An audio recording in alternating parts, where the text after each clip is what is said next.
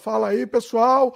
Sejam bem-vindos, começando mais um podcast sem freio, este de número 154. E hoje a gente vai conversar sobre produzir cinema independente no Brasil com o Léo Miguel, que é diretor, roteirista, produtor, editor e etc. Né, Léo? A gente tem que, tem que jogar em todas, todas as áreas, não tem jeito. Bom, para economizar uma grana, a gente tem que fazer das tripas coração, né, cara? Pois é. Senão a gente não consegue, a gente tem que fazer o que dá, do jeito que dá, assim, e acaba que a gente aprende de tudo, isso é até maneiro, né? Porque você acaba tendo um, uma experiência aí em todas as, as áreas, assim, e tal. Exatamente. Ó, o Léo tem um monte de, de curta-metragem, tá, tá, tá produzindo o, o longa-metragem dele também né? E tem uma experiência bem legal, acho que vai ser bem bacana o nosso papo. A gente vai falar de cinema, do modo geral, vai falar dos trabalhos do Léo também. Inclusive, eu estou pensando aqui, uma coisa inédita aqui no Sem Freio, que é fazer um react de um, de um, um filme do Léo. Aqui no final da conversa a gente vai ter esse react aqui, vai ser interessante. É que se usa o termo react, eu não gosto, né? Esse é o termo moderninho. Para mim é parte de comentários, é, é isso que chama. Então. É isso aí, ó, exclusividade pela primeira vez. É. que maneiro. Bom, seguinte, deixa eu dar o um recado, depois a gente solta o nosso papo sem freio aqui. Já Beleza. aproveita no começo do programa, já dá like, já se inscreve no canal se ainda não é inscrito, clica no sininho de notificação, aquele papo todo para o YouTube entender que você gosta do conteúdo que a gente faz, que o conteúdo que a gente faz é relevante para você, né? A gente está disponível no youtube.com barra Dimitri Cosma e também áudio nas plataformas Spotify, Apple, Google, Amazon Music, etc. Sempre no dia seguinte da publicação do programa aqui no YouTube, você vai encontrar a, o, o, áudio nessas outras plataformas também de podcast. Tá? É, outra coisa, estamos disponíveis também no dimitricosma.com. Lá você encontra todos os meus trabalhos organizados, todos os meus canais organizados, é, filmes, games, artes também, tudo lá você vai encontrar mais fácil. Então, vá lá no dimitricosmo.com e, e, e dá uma olhada. E por último, um recado mais importante aqui: se você conhece o Dimitri Cosma Flix aqui. Se você considera a possibilidade de se tornar membro aqui do canal, você vai receber um monte de conteúdo exclusivo, vários curtas-metragens meus que não podem estar disponíveis publicamente, abertamente, estão disponíveis, inclusive um monte de making-off, um monte de curso, também tem vários cursos, curso de efeito especial, bem legal esse curso de efeito especial, é um curso bem antigo, mas muito legal, de ensinar a fazer a pró, prótese, é, molde do rosto, prótese em fone, então assim, é bem, bem bacana mesmo dente ensina a fazer também. Então, uh, dá uma olhada lá.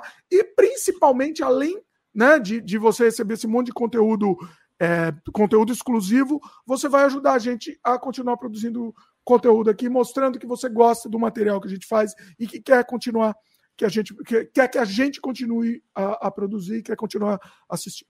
É isso. Tá, tá dado o recado aqui, 100% independente sempre e mostrando sempre o que a gente gosta aqui. A gente nada na contramão. Aqui a gente é assim, aqui, a, além de estar tá sem freio, a gente tá na contramão. A gente não gosta de, de, de, de ir na modinha que todo mundo segue.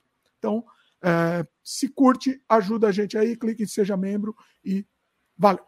Bom, Léo, antes do nosso papo, já deixa seu jabá aí também, onde o pessoal pode te encontrar, onde o pessoal pode encontrar seu trabalho também, e o jabá que você quiser também, antes da gente já começar a nossa conversa. Vai lá. Pô, então, só, só explicando aqui que eu entrei aqui, e eu entrei na live também lá na das ruas, então se vocês me viram aqui em silêncio um tempão, quer entender o que está acontecendo, vai aqui ó, na live do Dimitri, eu deixei o link lá na das ruas produções, eu sou o Léo Miguel, sou da das duas produções. Hoje eu tô tro trocando uma ideia aqui com o Dimitri lá do Canadá, né, meu irmão? Longe pra caramba. Pois é.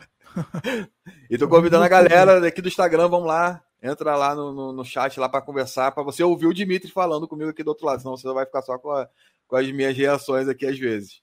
Ah, é? então, é? Na live só dá para ver você aí, é isso? É, só dá para ah, ver. Eu tô aqui, ó. Eu tô online aqui, galera, ó. Tá Olha só, interessante. Bacana. Então vamos lá. Vamos Boa lá ideia. No... É isso, gostei. vamos lá no, no, no Dimitri lá para vocês ouvirem aí. Beleza? E não vai ser conversa de maluco, né? Vai ser conversa é. de Tyler Durden. Né? o tá falando sozinho e o outro responde. Então eu vou ouvir só, só as minhas respostas só.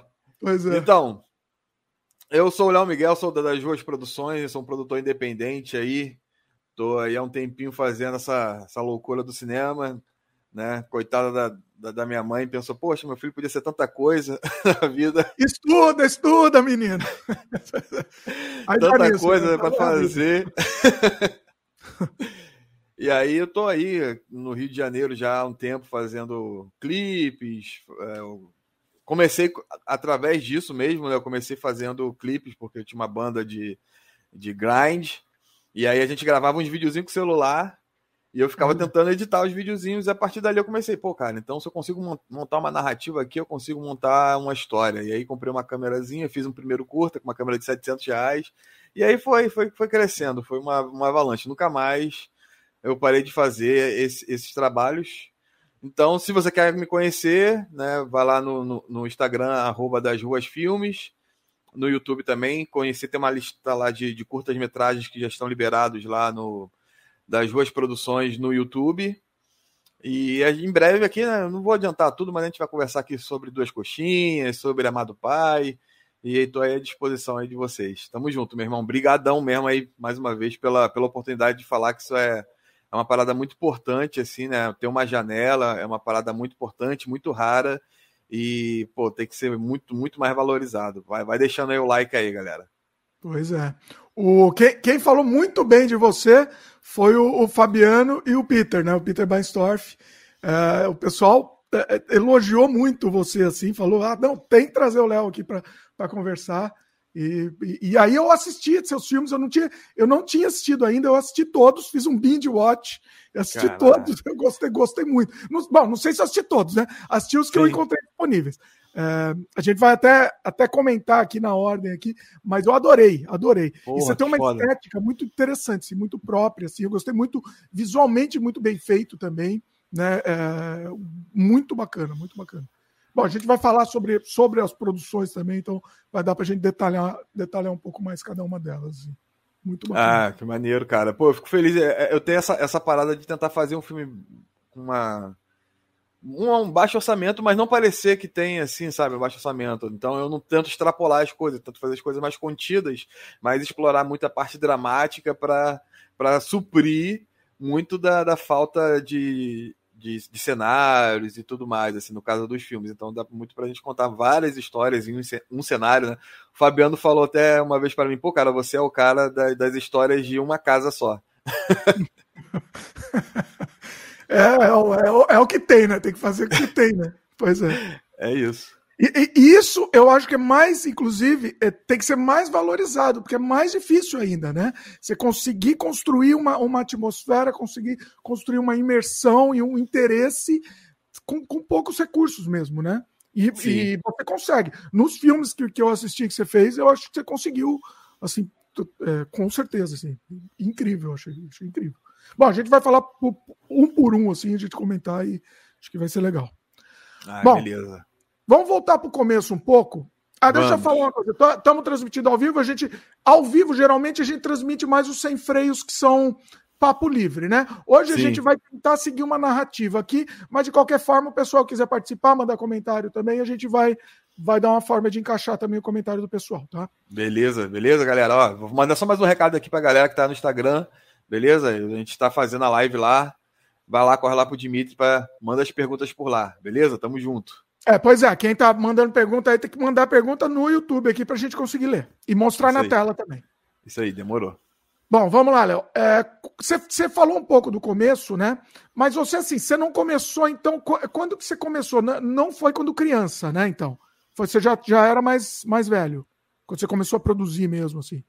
Sim, quando comecei a produzir, sim, era mais velho, mas, é, cara, na, na realidade, de onde eu vim, assim, não tinha muito uma parada de pensar, pô, cinema não. Vamos fazer cinema, não tem como, não teria como.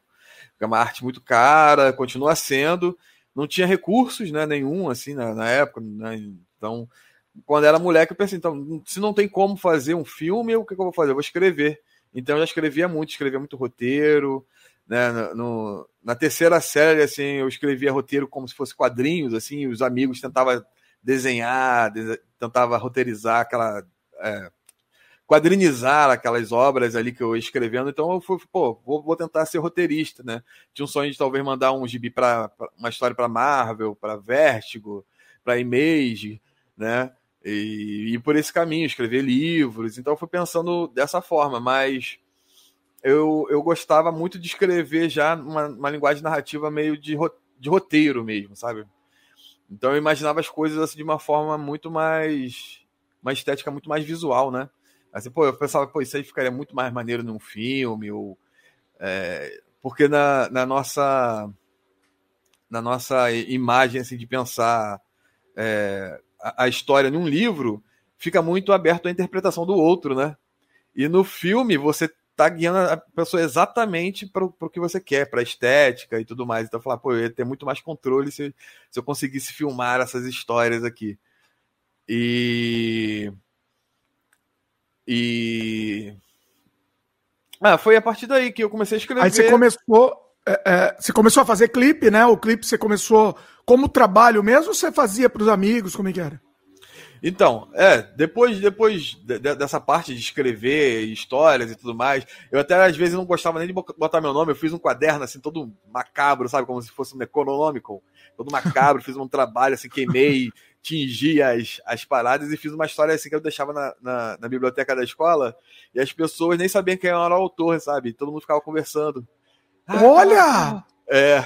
Uh, isso é legal, isso é interessante, hein? Fala, mais... explica mais daí que eu gostei disso. É, eu escrevi uma história muito doida, assim, de, de terror, misturando vampiros e, e, necrofilia e várias. Uma história bem interessante até, né? Já tinha essa, essa, minha, essa minha parada de fazer as paradas bizarras, mas ter uma mensagem e tudo mais. E aí, aí você eu... deixava ele lá meio misterioso, era um livro misterioso perdido lá. É, assim. eu deixei o livro lá na prateleira da escola e e, e, deixei lá e depois só vi as pessoas comentando e tal. as pessoas que eu, eu ia lá para entrar na biblioteca tinha que assinar, né? Então eu vi as pessoas que retiravam li o livro. Esse livro estava retirado no final de semana, era muito maneiro. e aí, descobriram que era você, não? Não, não descobriram. Olha isso! Quantos anos você tinha aí nessa época? Cara, eu tinha uns 14 anos. muito bom, isso é muito bom. O, o, quem não, quem não sabia, quem, tá, quem vai assistir agora vai dizer, ah, então era, era do Léo. Então, é, o nome era, era, O Sudário dos Malditos, o nome. Muito bom. E aí, depois aí... disso, eu, tipo, Oi, né, pensei assim, ah, não vou, não vou fazer, não vou conseguir vender, isso aí é, não vou conseguir fazer história, não vou conseguir fazer nada disso, isso aí é, é outro papo, isso aí não é para mim não, não dá para mim. E aí começava a escrever para mim mesmo e tudo mais, pensei, pô, vou cantar essas, essas histórias. Aí entrou a banda de grind, ah. onde eu cantava muitas histórias que eu escrevia, muitas coisas bizarras, muitos, muitos contos eu adaptei para letras, assim, digamos, né?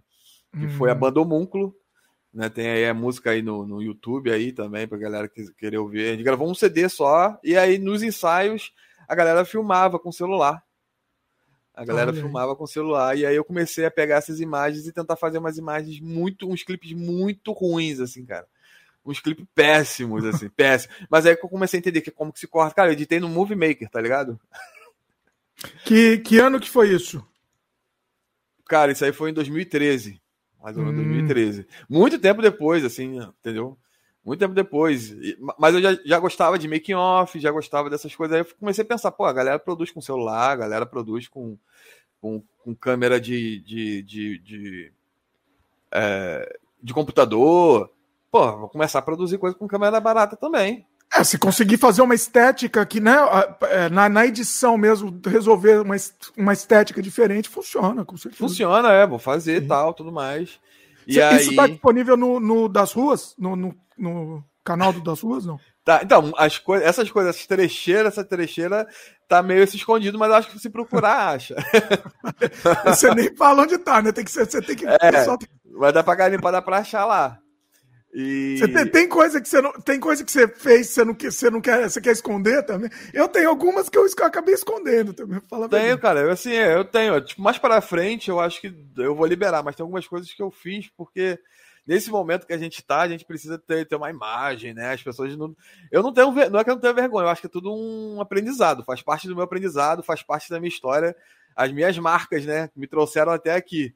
Mas nesse momento eu deixo eles privados, mas em algum momento a galera não vai ligar para isso, vai entender. Mas hoje em dia, se eu deixar lá, é meio que queimação, né? é, é. A mais, é, é, é isso, porque o pessoal mistura, né? Vê um negócio muito antigo seu, Sim. e acha que o que você faz é aquilo, né? Não, não, não, não, entende que, que, de repente mudou e até a proposta mudou. Não só questão visual, até questão de, de mensagem mesmo, né? Pode ter mudado também. Né? Sim, claro, to, to, totalmente. As pessoas evoluem, né? Pois Mas é. de, dessa época aí eu gosto muito da mensagem, até. Do, o primeiro curta que eu fiz, eu gosto da mensagem, gosto das coisas. Eu não gosto muito da, da forma que, que foi filmada. Muito. Uma qualidade assim, muito underground até para mim. Olha aí. Bom, vamos falar um pouco de, de influência, né? Quem que te influenciou o seu trabalho? E você também. É, bom, vai, fala um pouco da influência, depois eu puxo esse outro pergunta. Tá, tá, beleza. Então, a live não tá gravada, tô, vai lá no, no Facebook, tá bom, galera? Vai no Facebook, lá no meu comentário do Léo Miguel. Vou. Tô, tô online, vou mandar aqui o link para vocês aqui nesse chat aqui também. Você perguntou sobre as minhas influências, né? Sobre as influências. Então, é, cara, eu gosto muito desse, desse, dessa parada feita assim com, com pouca, pouca verba, né? Cinema independente. Eu acho que o cinema independente assim, é um cinema que, que, que me inspira muito. E eu gosto muito de cinema brasileiro também, sabe? Cinema nacional, gosto de, de, de vários. E, e assim, de, de vários estilos. Né? Eu acho que tipo, tem vários filmes bons para ser visto. Mas eu comecei, cara, assim, os, os primeiros filmes assim, que, que, que, me marcaram muito, que eu fiquei assistindo várias e várias vezes. Eu fui na locadora e maloquei o DVD e fiquei assistindo várias e várias vezes. Foi o Labirinto do Fauno, cara. Olha aí. O Labirinto do Fauno, que eu assisti várias vezes. E outro filme que eu assisti muitas vezes também foi o Old Boy. Hum. São os né? Original, né? O original. Original, é, original. E aí, até então, assim, eu achava muito. Porque tava. Né, eu tenho 30 anos, assim, então naquela época da, da, da minha adolescência, o terror tava tipo aquele terror mais. De, de, de. Um terror mais de cinema, assim, de shopping, né? Digamos assim. Aí não tinha acesso, né? Essas coisas mais obscuras, assim. É, não tinha, pô, não tinha acesso, não tinha acesso a essas paradas, assim, e também não achava que, que, que poderia ter mais mensagens mais interessantes, assim, né? Então comecei a, pô, Old Boy, a, o Labirinto do Fauno, pô. Aí comecei a buscar muito mais coisas, né? A ver muito mais coisas e a entender, tipo, os perrengues, assim. Tem filmes que eu gosto muito mais da, da, da produção do filme do que do filme em si tá ligado? De saber das histórias de bastidores. É, eu sempre falo, eu sempre comento aqui, eu para todos os filmes, tá? Pode ser o filme que eu mais ame na vida, mas eu prefiro o making off do que o filme. Sempre. Porra. O making off é sensacional, você ainda consegue aprender com o making off, né? É indestrutível e tudo mais. Eu aprendo muito uhum. com o making off, muito assim, making off e YouTube assim. Você faz, você faz making off nos seus filmes? Faço, faço making off. É, uhum. Normalmente a gente faz um make-off muito doido, a gente pede para as pessoas gravarem com o celular, assim. É, não, importa, tem que registrar. É. O importante é registrar. É. O importante é registrar. Aí, de, um, de uns outros para cá, a gente tá meio que fazendo um make-off mais maneiro, separando uma galera para só fazer o making-off e tudo mais. Sim. É. é. Cara, mas eu deixei de responder uma pergunta sua aí. Ah, a gente tava falando das influências, né? Você tava falando Isso. de influências, você contou do, do cinema que você não tinha muito acesso, né? Sim. E, pô, aí eu gosto de muita coisa, cara. Assim, tipo de cinema nacional, eu gosto daquele filme Estômago, é, eu gosto de. É, Abril é Despedaçado. né? Qual? Abril Despedaçado. Eu tô, eu tô falando só filmes assim que nem, nem são de, de terror, pra você ver. Nem são de terror, é, pois é. é. É... E, e, isso que é legal, né? Você tem que absorver todas as influências e depois transformar elas, né? Isso é legal. Sim, exatamente. É, exatamente. Eu gosto também de, de um filme que chama Linha de que é do Walter Salles, também é muito bom. Agora, no terror, cara, assim, tipo, tem o, o, o, o Mojicão, né?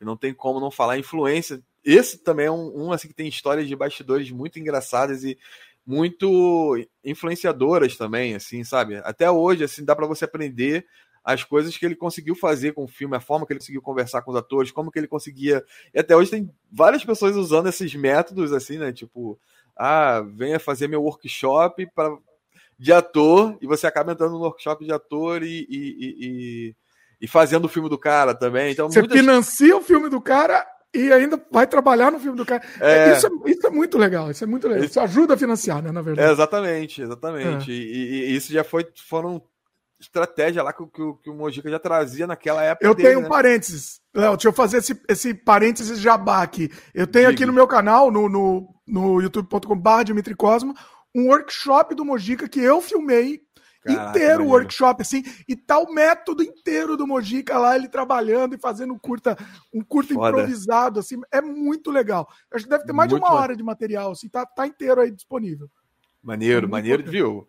Maneiro demais, então é isso, tipo, a gente dá pra, dá pra adaptar coisas de diversas realidades, né, na nossa realidade, assim, eu acho que, tipo, sempre dá para tirar uma coisa boa, até vendo um, um filme que a galera hoje chama de ruim, enfim, e, e, cara, eu gosto muito também de um filme do Denício Ramalho, um curta-metragem, eu gosto que se chama Amor Só de Mãe, não sei se você conhece. Muito bom, muito bom. Mano, esse filme é oh. demais. Esse paulada, filme, né? Muito paulada. Bom. Eu gosto muito desse filme, a, a o, o niilismo, sabe? A parada assim que você vai vendo e o filme não, não vai te dando uma esperança, assim, não vai te dando uma felicidade, não vai. É, não vai acabar com um final feliz, as coisas só vão ladeira abaixo. Eu gosto muito dessa, dessa sensação, assim, tipo, caraca, já pensou que já tava no, mais fundo ainda, vai mais fundo ainda, bizarrices e bizarrices.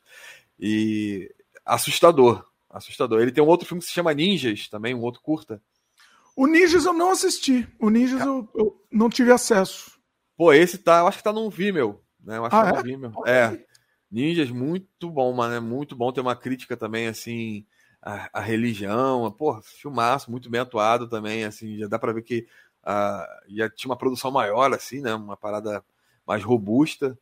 E muito bom. Cara, e ultimamente o, o terror brasileiro, assim, tem, tem se destacado bastante, né? A gente é, lançou e veio uma leva aí de que a galera lançou o Skull, lançou o Cemitério, lançou é, é, Animal Cordial. É... Ah, é, a, Mel, a Mel Scare, inclusive, comentou aqui do, do Animal Cordial.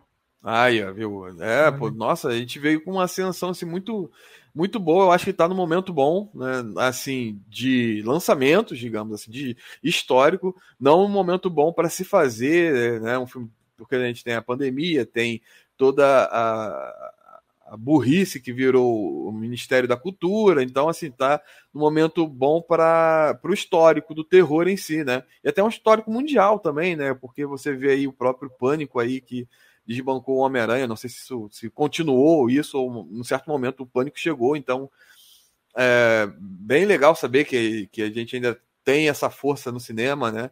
E e a, a, gente fazendo até um estudo, porque a gente está preparando aí um catarse né, para fazer um longa-metragem. A gente preparando um estudo, a gente viu lá que a, a galera de São Paulo, da SP Cine, fez uma, uma busca para saber quais são os, os, uh, os gêneros que as pessoas querem ver no cinema. E a, o terror ficou em segundo lugar. Então, assim, então, é o brasileiro, né, querendo ver mais. Rapaz, Agora, pergunta, né? Pergunta que, que não quer calar. Será que o, terror está em primeiro lugar, mas será que eles valorizam o terror brasileiro? O, público médio, vamos dizer assim. Sim, entendeu o que eu tô sim, querendo dizer? Claro. Será que valoriza o terror brasileiro ou ele só quer o terror lá o enlatado? O que, que, você acha? É, então, é isso. Tem, tem. Eles querem mais essa parada, porque já, já virou costume, né? Você via na, na sessão da tarde, via na. Nunca teve um espaço assim para para o próprio cinema brasileiro, né? No, no geral, assim. Nunca geral, é. é. Então você, o que você via na televisão era os caras falando tira. Aí você vai ver um, um filme nacional, você acha estranho como que os caras falam, né? Tipo, às vezes as pessoas não se identificam com a, própria, com a sua própria língua. Nem a língua, pois é. Porque, tipo, viu tanta coisa dublada que na dublagem os caras não falam português, assim, total. Eles falam uma coisa adaptada, né? Uma adaptação. Macacos me mordam. É, exatamente, essas coisas uhum. assim. Tipo, não pode falar palavrão também. Aí a galera fala, pô, filme brasileiro tem muito palavrão. Pô, vai ver os filmes americanos originais com a legenda, como que eles falam, pô. É porque eles não entendem o palavrão depois. É, é porque quando vai vir pro português dublado, os caras falam, macacos me mordam. E. Pois é. Putz, grila, não sei, essas coisas assim. O, é. é, eu não sei, assim, eu vou até te contar uma história. Eu, o, eu acho, eu estou sentindo também, eu concordo com você, que eu acho que o terror tá, tá crescendo mais, mais no Brasil, o pessoal tá aceitando mais. É, eu, eu, há alguns anos atrás, faz uns 10 anos, eu acho, um pouco, pouco menos de 10 anos, a gente fez um, um financiamento coletivo para um filme de terror Sim. também, que chamava Vermes. Foi, pra gente, não, não rolou. Não rolou, não rolou. pro nosso público, não rolou, acabou Sim. não rolando mas eu acho que tinha muito, muita rejeição na época. E hoje eu acho que, que, tá, tá, que, isso está mudando mesmo. Né? Pô, cara, tomara, porque você chegou aí, a gente tá à beira de um financiamento coletivo, aí tu vem com um exemplo desse. Não, não, não, então, por isso que eu não quis falar muito, para não te desanimar. Porque eu acho que tá mudando, entendeu? Tá, a gente vai tá, falar tá, bastante. Mudando. Você não lançou ainda a campanha, né? Ainda tá para lançar no momento que a gente tá, gra... tá, tá transmitindo essa live, você ainda não lançou a campanha, né? Não, não, não, não lancei ainda a campanha.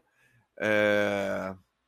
Mas assim, como vai ficar no ar aqui para sempre, provavelmente logo, quando o pessoal está assistindo, já, talvez já, já esteja no ar. Ela tá, vai estar tá entrando semana que vem, né? Agora. É, é vai estar tá entrando no, no, no, domingo agora, tá? Ah, vai tá. é. Vai estar tá entrando no domingo agora. É rapidinho ali, já está chegando. Já tá, eu já estou com uma ansiedade a mil grau. Não, não quero, eu não quis te desanimar, por isso que eu não, não quero nem detalhe. Cara, não, assim, não, a gente pode ficar, a gente pode até conversar sobre isso, porque eu tô nessa ansiedade e tudo mais, e, mas eu, eu tenho muito assim. E é, você tem umas chão, coisas. Né? Você tem umas vantagens que, assim, que eu não, não tinha, assim. Você tem umas coisas, uns diferenciais aí que na época não, não foi possível a gente ter. Então, eu acho, que, eu acho que tem, tem grande chance de dar certo. A gente vai Sim. falar bastante. Vamos falar já um pouco, não? Quer falar um pouquinho já para quem está assistindo agora? Daqui a pouco a gente volta também no assunto. Só para só para já ficar o jabá também no ar, inclusive. Fala um pouquinho Sim. aí. É, então, vou falar então um pouquinho. É, a gente tá para lançar aí um, um, financiamento coletivo do nosso novo longa, o Amado Pai. É, é, o, o, financiamento coletivo ele vai abrir agora no dia 6, no dia 6, exatamente no domingo agora. Né? O Amado Pai é um filme de terror cósmico, o primeiro filme de terror com o Paulinho Serra, né? O Paulinho Serra, vocês que conhecem aí, o Paulinho Serra do, do humor, né? O Paulinho Serra do, do Vai Que Cola, é ele mesmo vai estar com a gente. Nós temos grande elenco, temos a Clarissa Pinheiro, uh, que fez Amor Só de Mãe, nós temos a, a Karina Ramil, que também era do Porta dos Fundos, uh, Camilo Borges, tem grande elenco, né? Produção do Lucas Maia, do Refúgio Cult, né? É, temos aí uma galera grande envolvida né? na maquiagem. Nós temos o, o Eric do Carnoficina, a Karina do Trecheira Violenta, o Oswaldo, o Oswaldo Marque do Trecheira Violenta também vai estar tá na parte de produção de set. Então, assim, é, eu sei que é um, é um lance difícil, até por assim pensar uma loucura, né, no momento que a gente está vivendo. É, eu sei que assim é, é, uma coisa que, que tem, tem os dois lados, né? Mas se a gente não chutar, a gente nunca vai ver se vai, vai, vai ser gol ou se vai ser trave, né? Então, assim. E, e, cara, eu tenho muita fé que a gente vai conseguir fazer o filme, assim. Isso eu não tenho, não tenho dúvida. Uma hora a gente vai conseguir fazer o filme. A gente está com uma equipe muito boa, a gente está com um elenco muito maneiro, está reunindo uma, uma galera muito bacana, assim. Né? A gente está aí na, com a produção, é, com a, a, a, produtora, a diretora de produção, que é a, a, a Luciana Duque, né, que já tem muito, muita experiência nisso, então ela está também trazendo muita, é, muitas coisas, assim, muitas coisas assertivas, muitas estratégias. É, e, cara, assim, vai ser um filme de baixo orçamento, né? Vai ser um filme como, de baixo orçamento. Como tem que ser, né? Como um filme de, de terror tem que ser. para ser livre mesmo, né? É, exatamente. Pra, é, a gente até colocou lá na campanha do Catarse. Vai ser um filme de baixo orçamento, mas vai ser um filme livre de censura. A gente vai fazer o filme da forma que a gente quer. A gente vai passar a mensagem que a gente quer. E a gente tem um elenco, uma galera que acreditou, que leu o roteiro, que acreditou nesse projeto e que está fazendo a parada assim com, com muito empenho, sabe? É, pô, tô muito feliz, cara, sabe? Eu nunca imaginei que eu conseguiria juntar essa galera, né? Porque eu acho que o maior mérito do, de um diretor é conseguir reunir esse povo, né? Eu acho que é mais. É, começa essa parada. E pô, é um filme que vai começar, já começou guerreiro, né? é um filme que já, já começa guerreiro desde o seu início aí, enfrentando metas e batalhas e ganhando recompensas. E, pô, e esse mundo do catarse, assim, para quem é ansioso, não é bom, não. é, é, mas, assim, eu acho que vale. É um trabalho grande, né? É um trabalho grande de divulgação e tal, mas eu acho que eu acho que é um caminho, sim. Na verdade, eu diria que é, hoje em dia né, é o único caminho que temos, né? Basicamente. Praticamente é o único caminho. Deixa eu te perguntar, ainda não está. Já existe o link, né? Eu vou até deixar no post o link. Quando uhum. você entra no link, você pode clicar lá. Avise-me quando a campanha estiver no ar. Para quem está assistindo aqui ao vivo, né? Quem está assistindo Sim. no futuro já está no ar. Exatamente. É, o, qual, qual que é a meta que vocês estão pedindo? Que ainda então, não tem. Ainda não. Então, a meta vai ser de 60 mil. Tá. 60 mil. Pra... E aí a gente vai ter, vai ter uma parte de, de outros apoios, assim, de outros apoiadores, para a gente chegar a um valor de 120 mil, talvez ali. E vai, né, vai ser um filme assim, tipo. É, um orçamento até grande para as produções que eu já fiz. Mas eu sei que isso não, não, não é ainda o que deveria ser, porque muitos, muitos profissionais envolvidos, né? Então, assim, eu acho que é, não é onde eu quero ainda chegar, porque eu acho que eu tenho que, como diretor, tenho que valorizar essa galera, né, cara? Eu acho Sim. que é, é essa galera que faz o cinema acontecer, né? Tem muita é, Infelizmente, a, a, é, a gente que, que, que, que não tem uma, uma, lista gigante de longas tal, a gente primeiro, os primeiros precisa fazer desse jeito mesmo para depois Sim. mostrar o trabalho, né? Exatamente, assim, ó, meu primeiro longa. É, com esse com esse valor aqui conseguir fazer isso, imagina com um valor muito maior do que isso, né? Aí, Sim. entendeu? Você consegue fazer muito mais, exatamente. É. É, a sua campanha, a sua campanha vai ser com prazo ou vai ser aquela campanha aberta? Ou aquela campanha. É tem uma campanha que não é aberta, tem uma campanha que quanto arrecada já valeu. Uhum. Né? Isso. Isso. E tem aquela que é o tudo ou nada, que é essa que, essa que é assustadora, tá? Não, é assustadora. Não então, eu não, não fui. Eu fui covarde, cara. Eu fui covarde. Ah, tá. Não. Eu... Não é covarde, não. Foi esperto, tá? Foi, foi inteligente, tá? Porque... Eu não consegui botar aquela, não, porque eu fiquei pensando, caraca, imagina, enfim. Não. É... Ao mesmo tempo que você pensa assim, não, eu, eu posso, cara, eu consigo chegar lá, mas você tem que, pô, não, mas se não chegar, você pode, talvez, com esse aqui, fazer um, um remanejo, um remanejamento, talvez conseguir outros parceiros e tudo mais. É tudo um malabarismo, né, para você conseguir viabilizar esse projeto, né? Não, o risco é muito grande, não vale a pena. Você fazer essa tudo ou nada não vale a pena, não. Faz aberto, o que arrecadar, leva, vai. Porque você vai produzir de qualquer jeito. Você vai produzir, certo? Não tem jeito, é. Já tá batido o martelo. É. Pô, eu vou é, mandar só um alô aqui, ó, pra é galera aqui do. do, do... É, vamos ler os comentários aqui, tem muito comentário aqui, inclusive. Manda aí, vamos, manda aí, manda aí pra gente. É, peraí, deixa eu, deixa eu ir na ordem aqui na, na sequência. O Cinema Ferox comentou: Sim. os curtas do Denison é, estão no. É, é? BD. Estamos no BD de Morto Não Fala como extras. Ah, no, ah, no Blu-ray, olha aí. É, no Blu-ray. Olha que interessante. Bom. Maneiro. Mandar um abraço aí pro, pro Marcelo do Cinema Ferox, grande crítico de cinema aí também. Pô, um ótimo convidado aí. Oh, eu gosto muito aí. dele, olha aí, gosto é. muito do canal dele, muito bacana. Muito legal. Vamos, ele vamos depois, combina, vamos marcar, uma, é, marcar um, um, podcast aqui também. Quero bater papo também com você. Ele Isso entende aí. muito de cinema mesmo, hein? Muito, muito. Cinema italiano e tudo mais. O cara. De todo cinema no geral, o cara é sinistro. Vamos sim, ó. Manda mensagem aqui. Vamos combinar depois marcar um, marcar um sem freio aqui, marcar um podcast. Uh, a Mel Scare comentou: os gringos valorizam mais o cinema brazuca do que os próprios brasileiros. Muito preconceito. Concordo. E... Concordo. Isso é verdade, isso é verdade. Pra você ver mesmo o próprio histórico aí do, do, do Zé do Caixão, né? Lá fora, virou o Coffin Joy. E, cara, a gente vê vários, vários caras grandes assim falando do, do, do Zé do Caixão, né? O Zé do Caixão encontrou o Christopher Lee, ele ia para lá, ele, ia, ela, ele era tratado com uma forma que aqui no Brasil ele era só um doidinho de programa de TV, igual do Ratinho, assim, né? É um Ninguém... palhaço, né? Para os brasileiros, brasileiros geral, era um palhaço fazendo assustando as pessoas na rua lá. É. A galera nunca levou a sério, né? Isso é muito. Não, muito nem sabem que é. Não, nem sabia que ele fazia filme. Assim, né? E foi triste o que aconteceu com, com, com, a encarnação, com Encarnação do Demônio, né? Que foi, foi meio que um fracasso de, de bilheteria. Foi, foi o, uh, o momento que ele ia re, ressurgir, né? E, enfim. E é. teve uma grande aposta ali da galera, mas também teve esse, esse, grande, esse grande pensamento do brasileiro também, né? Tipo, ah, o Zé do Caixão, cara, que isso, enfim e tudo mais, é. né? Mas é um, é, é, um, é um dos filmes assim mais bem acabados dele, assim, né? É um filme muito mais muito muito bem feito, assim. Eu acho que pelo menos eu acho que ali ele conseguiu fechar a trilogia dele, que eu acho que aquilo ali deve ter feito um bem para ele pra caramba, que aquilo tava né, faltando fechar. Sim. E e também ele conseguiu fazer aquilo um cinema assim, talvez um pouco diferente. Claro que todo cinema é, é, guerrilha, né? Todo cinema independente, todo cinema é, é, é mas ele saiu daquele patamar que talvez ele fazia com muita muita batalha para fazer alguma coisa um pouquinho mais calma, assim, digamos, né? Financeiramente falando. Sim, pois é. é.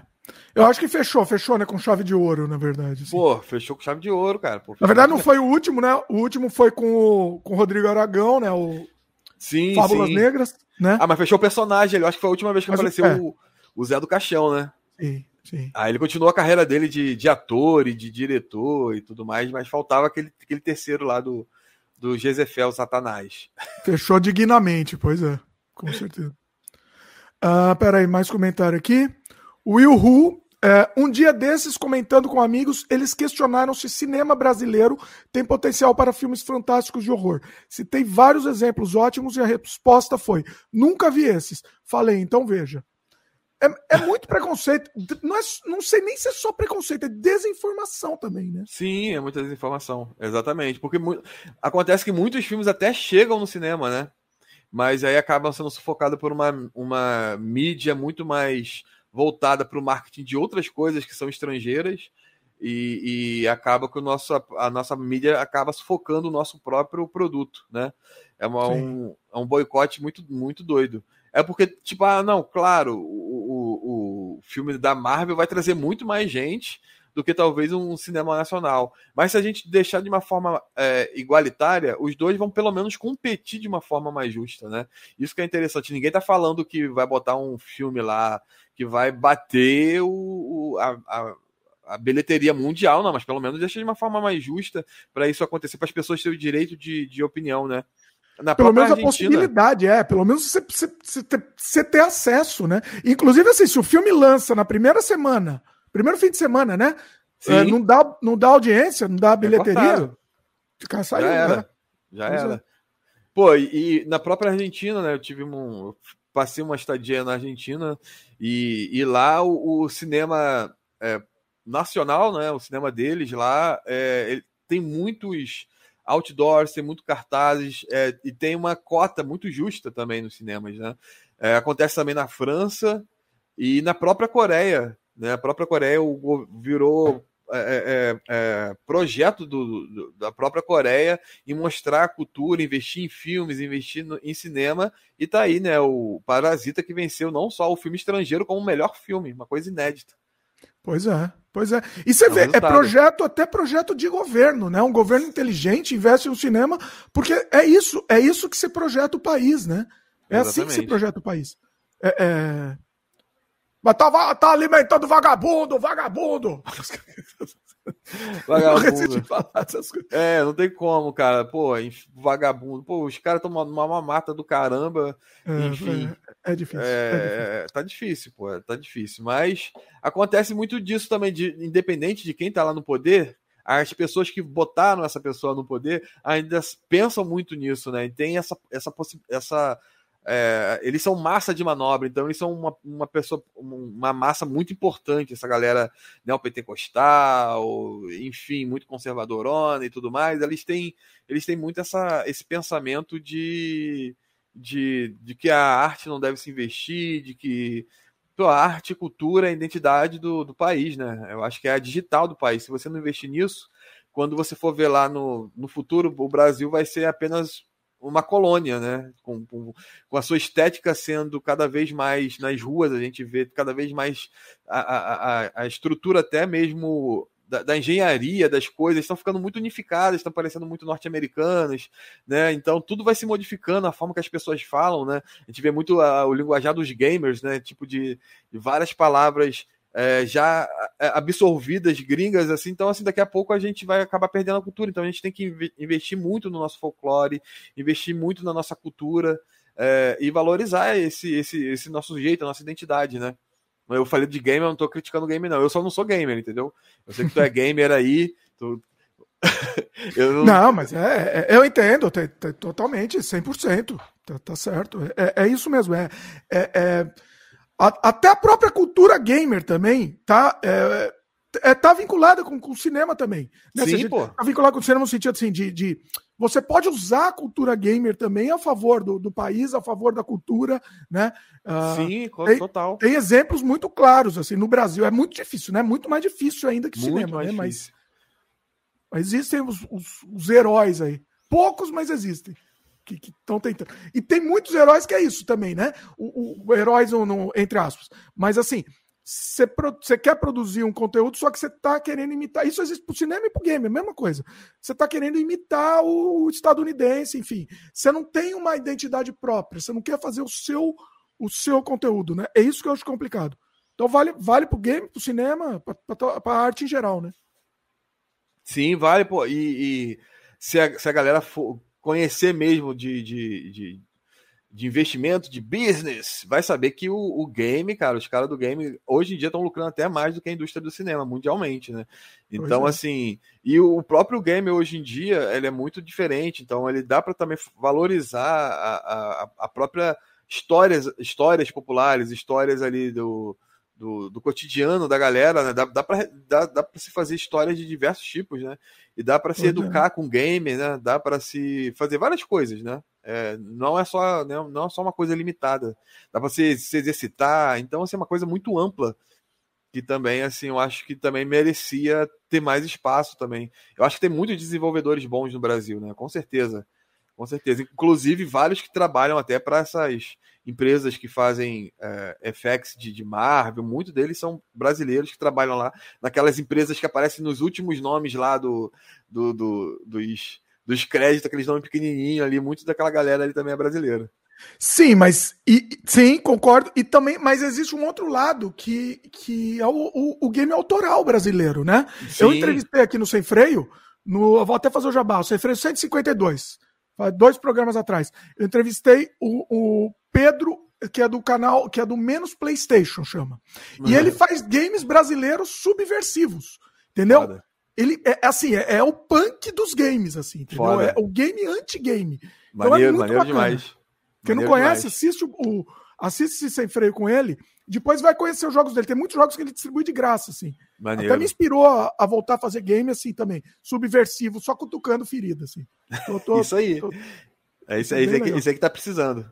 Pois é. Bom, é, estava falando do estilo, né? Ah, não, deixa eu ler os comentários antes de fazer essa pergunta. Peraí. Sim. Passou muito comentário aqui que eu não li. Um... Mandar um abração aí para todo mundo aí do chat. Ó, o pessoal aí. tá bacana, hein? O pessoal tá participando legal aqui.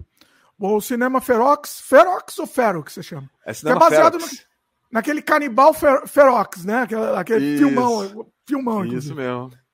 Comentou aqui, com essa equipe vai ser incrível, com certeza. O roteiro é muito bom, sem gorduras, flui bem. Ah, ele tá já, falando... já viu o roteiro. É isso, exatamente. Ele tá falando do Amado uhum. Pai, porque a gente montou um projeto cinematográfico, né? Para apresentar para algumas pessoas, para possíveis investidores. E aí a gente pensou numa toda uma estratégia de marketing, né? Para as pessoas se interessarem. Que falou, vamos buscar algumas opiniões. E aí mandamos para algumas pessoas, inclusive o Marcelo foi um deles que mandou um, um calhamaço de opinião ali. A gente botou essa opinião no projeto ali. E... Isso é importante, né? Tem é um... muito importante. É, é um script doctor, né? Basicamente, assim.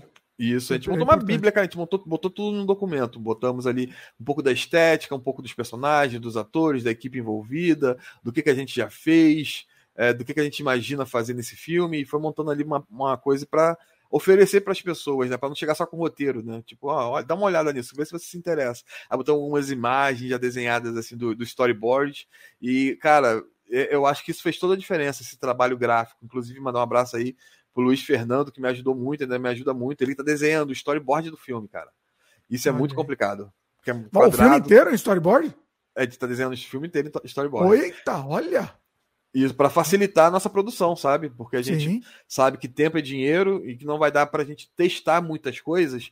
Então, se a gente filmar o que tá ali no storyboard, vai já facilitar muito. Eu sei que é trabalhoso pra caramba, mas é, eu acho que é um trabalho que vale a pena. É mais barato do que ter mais diárias de gravação, com certeza. Né? Exatamente. É, é, é boa, boa, realmente. O, deixa eu ver aqui. Deron Martin comentou. É, mas o próprio investidor também não é preconceituoso na hora de apostar. No caso, apostar o seu investimento é, o, nos filmes B, por exemplo. Ah, ó, inclusive mandar um abraço aí pro Deron Martins, que vai fechar com a gente aí a cenografia do filme. Espero que vai fechar. Vai fechar, Deron, fecha com a gente, Deron. é, entra nesse barco, Deron. Mandar um abraço aí pra galera que deve, ter, deve estar assistindo aí, a galera da produção do filme aí. Um abração para vocês. Podem mandar as perguntas aí. É... É, manda aqui no YouTube, pessoal, para a gente poder mostrar na tela, inclusive. Isso, isso. Eu já saí da live aqui. Eu acho que todo mundo já está aqui no YouTube. É. Quem tiver aí, pode mandar as perguntas aí. Uh, Mas vai, o que, uma... que você acha de, disso que ele comentou? Então, ele, ele deve estar falando que se ele, ele acha que, que os investidores têm preconceito, será que é isso? Eu não entendi. Os investidores têm preconceito em, em, investir em cinema, cinema filme, principalmente filme B, assim. Então, por enquanto, eu acho que ainda tem esse, esse preconceito, sim, porque é, também tem esse pensamento conservador por todas as partes, né? E as empresas também elas pensam nesse, nesse lance tipo, ah, vou vincular alguma, a minha marca a alguma coisa que, é, que talvez é, é, satânica, então não vai agradar a massa cristã. É uma coisa que talvez é, é, é muito triste e meu produto quer passar a imagem de felicidade, né? Tem, tem muita, tem muito disso também. Isso Mas... acontece, né? Acontece, não dá. Acontece, pra... acontece. Dá, tipo, é... negar isso. Eu já trabalhei fazendo algumas coisas, algum, prestando alguns serviços para o Santander, e no próprio lance do Santander fala que, que eles não querem mexer com religião, não quer apoiar coisas que mexem com religião, que eles têm uma, uma, uma, uma estrutura, uma propaganda, esqueci o nome, um, um instituto, não, esqueci o nome, cara, um, um estatuto, isso, isso mesmo. Ele tem um estatuto de como eles querem que a marca deles seja vinculada, apenas com pessoas, com comerciais, com pessoas sorrindo, etc., com diversidade.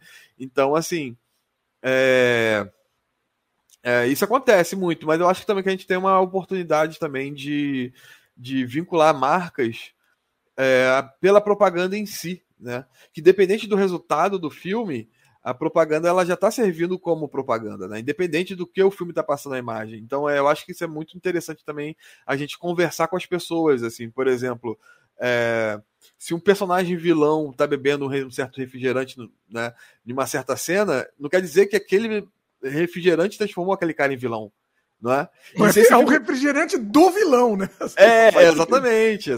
E, se aquele, e se aquele filme, aquela marca de refrigerante investiu e aquele filme foi um sucesso, mesmo no cenário underground, passou em vários festivais, aquele refrigerante está todas as vezes naquela cena. Então aquela mensagem está tá sendo passada, talvez gere algum interesse. Então é isso é muito mais importante do que chegar e falar, uau, que refrigerante ótimo, entendeu? É muito mais interessante deixar ele ali e o cara talvez fazer uma, uma, uma, que refrescou ele e deixar aquilo subentendido, né? Então, assim... e o assim seu produto, o seu produto tá numa, numa obra de arte que vai ficar para sempre. Não é um comercial descartável, é um negócio que tá lá para sempre. O, pro, o product placement, né? Você tá falando especificamente. Isso, exatamente. É. Exatamente. Eu acho que, que tem formas muito interessantes de passar isso, tem formas também péssimas de passar isso, tem vários exemplos, inclusive enfim, tem até em, em filme brasileiro uns exemplos bem bizarros. Dá, dá um exemplo aí que você lembra. Bizarro. Cara, eu sempre falo desse exemplo, cara. Tem um filme que é do Márcio Garcia. Ele dirigiu alguns filmes, inclusive com alguns atores americanos e tal. Tem até o ator que fez o, aquelas aventuras de Clark Lois, Lois e Clark, não sei se você lembra, tinha um seriado. Ah. Então tem aquele ator, o Duncan, alguma coisa. Ele fez um filme também com alguns outros atores aqui, bem até de cacife. E aí tinha umas, o filme era assim: a, mulher era gerente da Renner, né? Aí mostrava muito essa loja de roupa, de departamentos e tudo mais. Aí ela ia comprar alguma coisa, era na Casa de Bahia. Até aí tava, tipo, muito forçada, mas tava passando de boa. Mas no final, tem uma hora que a mulher tá tomando banho. E aí mostra na, na, na, na prateleira, assim, o shampoo Head and Shoulders, sabe? Aquele shampoo anti-caspa. Mostra. E aí, o, o, o, até então não tinha mostrado em nenhum momento o diretor do filme, que é o Márcio Garcia, que é um ator famoso uhum. também, fez algumas novelas e tudo mais, as pessoas quase em nenhum momento ele aparecia. Nessa hora, uhum. nessa hora do Head and Shoulders, aparece uma mão e puxa o Head and Shoulders, e quando corta para fora, é o Márcio Garcia com, com uma parada na mão, e o filme acaba. Ai, que coisa ridícula! É exatamente isso. Acaba, acontece isso, tipo, não é, não é julgando o filme todo. Não, mas não tá nem na estética do filme. Se fosse um filme não tá nem bizarro... na estética. Não, e o cara não aparece em nenhum momento, sabe? Assim, ele, ele aparece no nada. Nossa, ele acaba com o cara mostrando o produto, assim. Nossa. É, aí o filme acaba. Parece que ele falou assim: ih, caraca, acabou o filme. Ele falou, caraca, ainda tem, tem que, que, rodar mostrar, aquela. Né? Caraca, ainda tem que rodar aquela cena lá. O que, que agora? O que, que eu faço? Nossa. Que, você lembra do nome desse filme aí? Ah, cara, não lembro. Pior que eu não lembro. Mas se a galera ver aí a filmografia do Márcio Garcia, vai encontrar aí. Nossa, é tão, é tão, ridículo que eu vou ser sincero. Fiquei até com vontade de ver. Não filme cara, inteiro. Eu acho que tem no YouTube. Eu acho, eu acho que, que precisa, de, precisa ter, ter, paciência pra assistir, mas pelo menos essa parte. Sim, não. Cara, e filme brasileiro, filme no geral, eu assisto tudo. Eu gosto muito de, de coisas assim. É, da, da área cinematográfico, até de programa de televisão, aquelas coisas de corte, de programa ao vivo. Eu gosto de ficar pensando como que os caras estão trabalhando ali, dirigindo é. aquelas coisas, assim, sabe? É, show, às vezes até um reality show eu fico vendo, cara, que é um cara muito sagaz, né? Fazer uma coisa, uma edição, uma coisa ali ao vivo. É... Cara, até programa de igreja, eu sempre falo isso, até programa de igreja eu fico vendo. Aqueles. Ah, não sei se aí pega, né? Mas não sei se você lembra do Brasil quando tinha. Quando, que ainda tem aqueles programas de R.R. Soares, essas coisas assim. Sim. aquilo, aquilo, fala que eu te escuto, né? Aquelas é, esses programas assim, eu deixo no mudo e fico vendo assim, tipo, é muito ruim, mas é. É, é, é ruim, mas é bom.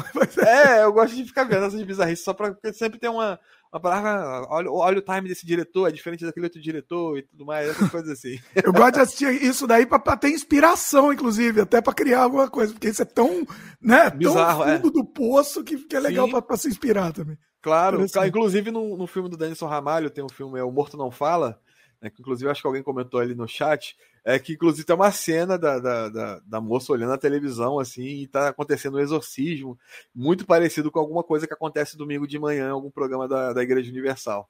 Pois é, pois é. O Morto Não Fala é muito bom, né, também. Esse, esse eu acho muito, muito bom.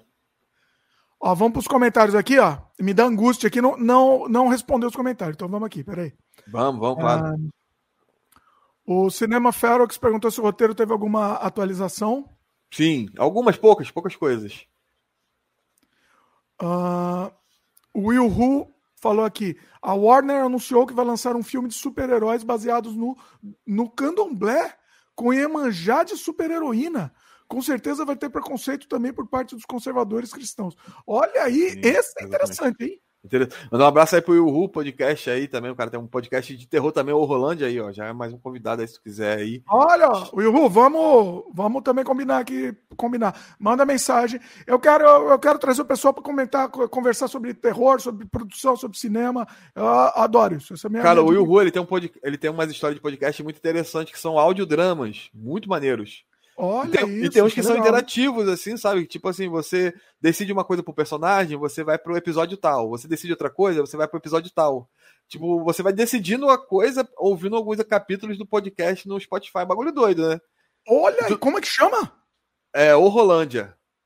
Horrorlândia? É isso, Horrorlândia. É um, tá lá no. no eu vou até um... colocar no post aqui, porque eu gostei, gostei desse É, muito maneiro, muito maneiro, muito maneiro. atrás aqui para conhecer. É um cara é muito bacana. gente fina, merece muito mesmo. Mandar um abraço aí pro Will. Então, é isso, cara. Eu acho que assim, para você ver, né, a Warner, né, um, uns caras de fora, talvez, aí, né, pensando nessas coisas, assim, cara, que, que, que da, talvez a gente deveria ver muito mais na, na TV aberta, né? A gente, a gente não vê muito essas, essas coisas, assim, é muito, muita galera muito católica, muito crente na, na, na TV, até nos personagens sendo representados, né? É isso, a gente não vê muita diversidade de cores, e assim, quando tem muita diversidade de cores, não tem muita diversidade de religião. Então, quando, quando eles tentam fazer alguma coisa muito diversa, ainda é uma coisa muito artificial, às vezes, assim. E aí, aí, aí a gente fica pensando assim, pô, eles só querem fazer isso aí para lacrar mesmo, assim, sabe? Sabe quando é aquela coisa forçada, não quer fazer uma coisa natural? Então, eu acho que a gente deveria apostar mais nas religiões, se mostrar toda essa diversidade, que o Brasil é, é esse país continental, plural pra caramba. Já tem algum, alguns filmes brasileiros, inclusive tem o Besouro, né? Que o Besouro, quem fez ali a, a, as lutas foi até o mesmo cara de artes marciais do Matrix. Não sei, ah, é, é, é uma, tem umas lutas muito maneiras ali, mas assim, é, não, duvido que, que tenha sido um filme assim que a galera tenha valorizado tanto. É, mas... Eu não assisti é... o Besouro, mas é, eu não assisti, então não, não, não tô julgando aqui. Mas você Sim. não acha que tem muita coisa querendo imitar os Estados Unidos em vez de querer uma estética própria? Cara, no Besouro, até que não, entendeu? Até que não. Hum. Mas tem muita coisa assim. No Besouro tem uma coisinha assim da, da luta ser assim, um pouquinho mais nem nem americanizada, mas assim muito mais oriental, assim com aqueles com aqueles golpes que as pessoas meio que voam, assim, como se tivesse ah, cabos, tá. assim, sabe? Ah. Aquelas coisas assim. É, mas tem muitas coisas brasileiras, infelizmente, que acontece muito disso, assim, de, de às vezes botar o, o, o fantasma de uma forma muito é, muito padrão americanizada, as coisas assim acontecerem, assim, sabe? É, mas tem muitos exemplos que não, assim, que são filmes que você vê é totalmente brasileiro, tipo o próprio Animal Cordial, tipo o próprio filme do, do, todos os filmes do Aragão, assim, é muito nacional, assim, não tem como você falar que aquelas pessoas não, entendeu? Acho que isso é muito legal. Agora quando o filme tem uma parada assim meio de de enfim, de deixar meio que sem identidade nacional, é, enfim, eu não, não, gosto de ficar falando essas coisas assim, né? Porque acaba que a gente fala demais. E, é, alguém se ofende, né? Alguém é, se ofende, a gente se ofende, mas tem Não, mas é opinião, assim, acho que vale. Tem que tá, é, e tem uma galera que pensa muito assim, tipo. É, ah, vou fazer um filme talvez de ação que tem aquela estética de um filme tal e tal, aonde a gente tem aqui no Rio de Janeiro, então ação todo dia, só você ligar a televisão e você vê ali uma cena de ação ali da polícia e bandido ali e você tem uma, então, uma então essa brasilidade. Inclusive, é... assim, é, o, o Rodrigo Aragão, eu entrevistei ele no Sem Freio número 102, tá? É, quem quiser escutar, assiste, foi muito legal a entrevista. Tá dando uma notadinha aí, cara? Tu tem uma pesquisa muito boa aí, hein? Oi?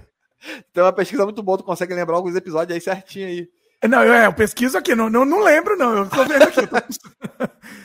Aí o que, que acontece? Ele falou exatamente sobre isso. É, a dica, é, a única dica que ele dá para quem quer começar agora a fazer é assim: pro, não queira imitar os Estados Unidos, procure a, a, identidade própria, procure ser cada vez mais brasileiro. E foi o que ele falou. Ele, na, na, na obra dele, ele quer ser cada vez mais brasileiro. Sim. E isso ele falou que vai abrir portas fora também, inclusive, justamente por, por, por isso que nenhum outro tem né? Ele comentou que só a gente brasileiro tem isso. Não, Exatamente. Não, não dá para fabricar, entendeu? Exatamente. É, é, é, nosso, é nosso, nosso, tipo, tá no nosso sangue, nosso jeito, né? Nossa cultura e tudo mais. Cara, se você for ver, desculpa, se você for ver muitos filmes orientais, assim, é muito, muito tradicionais, assim, né? Os caras, ele, o jeito que eles falam, eles não têm, assim, aquele lance de parecer estranho pro, pro, pro ocidental. Eles são daquele jeito mesmo, eles não tentam simular as coisas. Os caras têm uma, uma, toda uma fotografia diferenciada, todo um jeito de atuação, um jeito de falar, um jeito de se alimentar, um jeito de se comportar diferente, né? É, e, e, e, são filmes assim, cara, que são únicos, que prendem. Agora também tem uns filmes tailandeses, cara. Os tailandeses estão fazendo uns filmes de terror muito bizarros, assim, muito bons, assim, sabe? Tipo, baixíssimo Sim. orçamento com os efeitos especiais até que maneirinhos, assim, sabe? Tem um, um filme que chama Marcelo, vai, vai mandar em qualquer momento, Marcelo Carrati, que ele sabe o nome. Acho que é a Rainha da Magia Negra. A Rainha da Magia Negra. Tem duas versões, inclusive. Tem uma versão mais antiga, que parece que foi gravado com VHS, mas é até com maneira também. Mas é dá até versão... um charme até também. dá até um charme. Mas tem uma versão que saiu agora em 2019, 2020, mano, que filme bizarro, bizarro e muito maneiro, assim, sabe?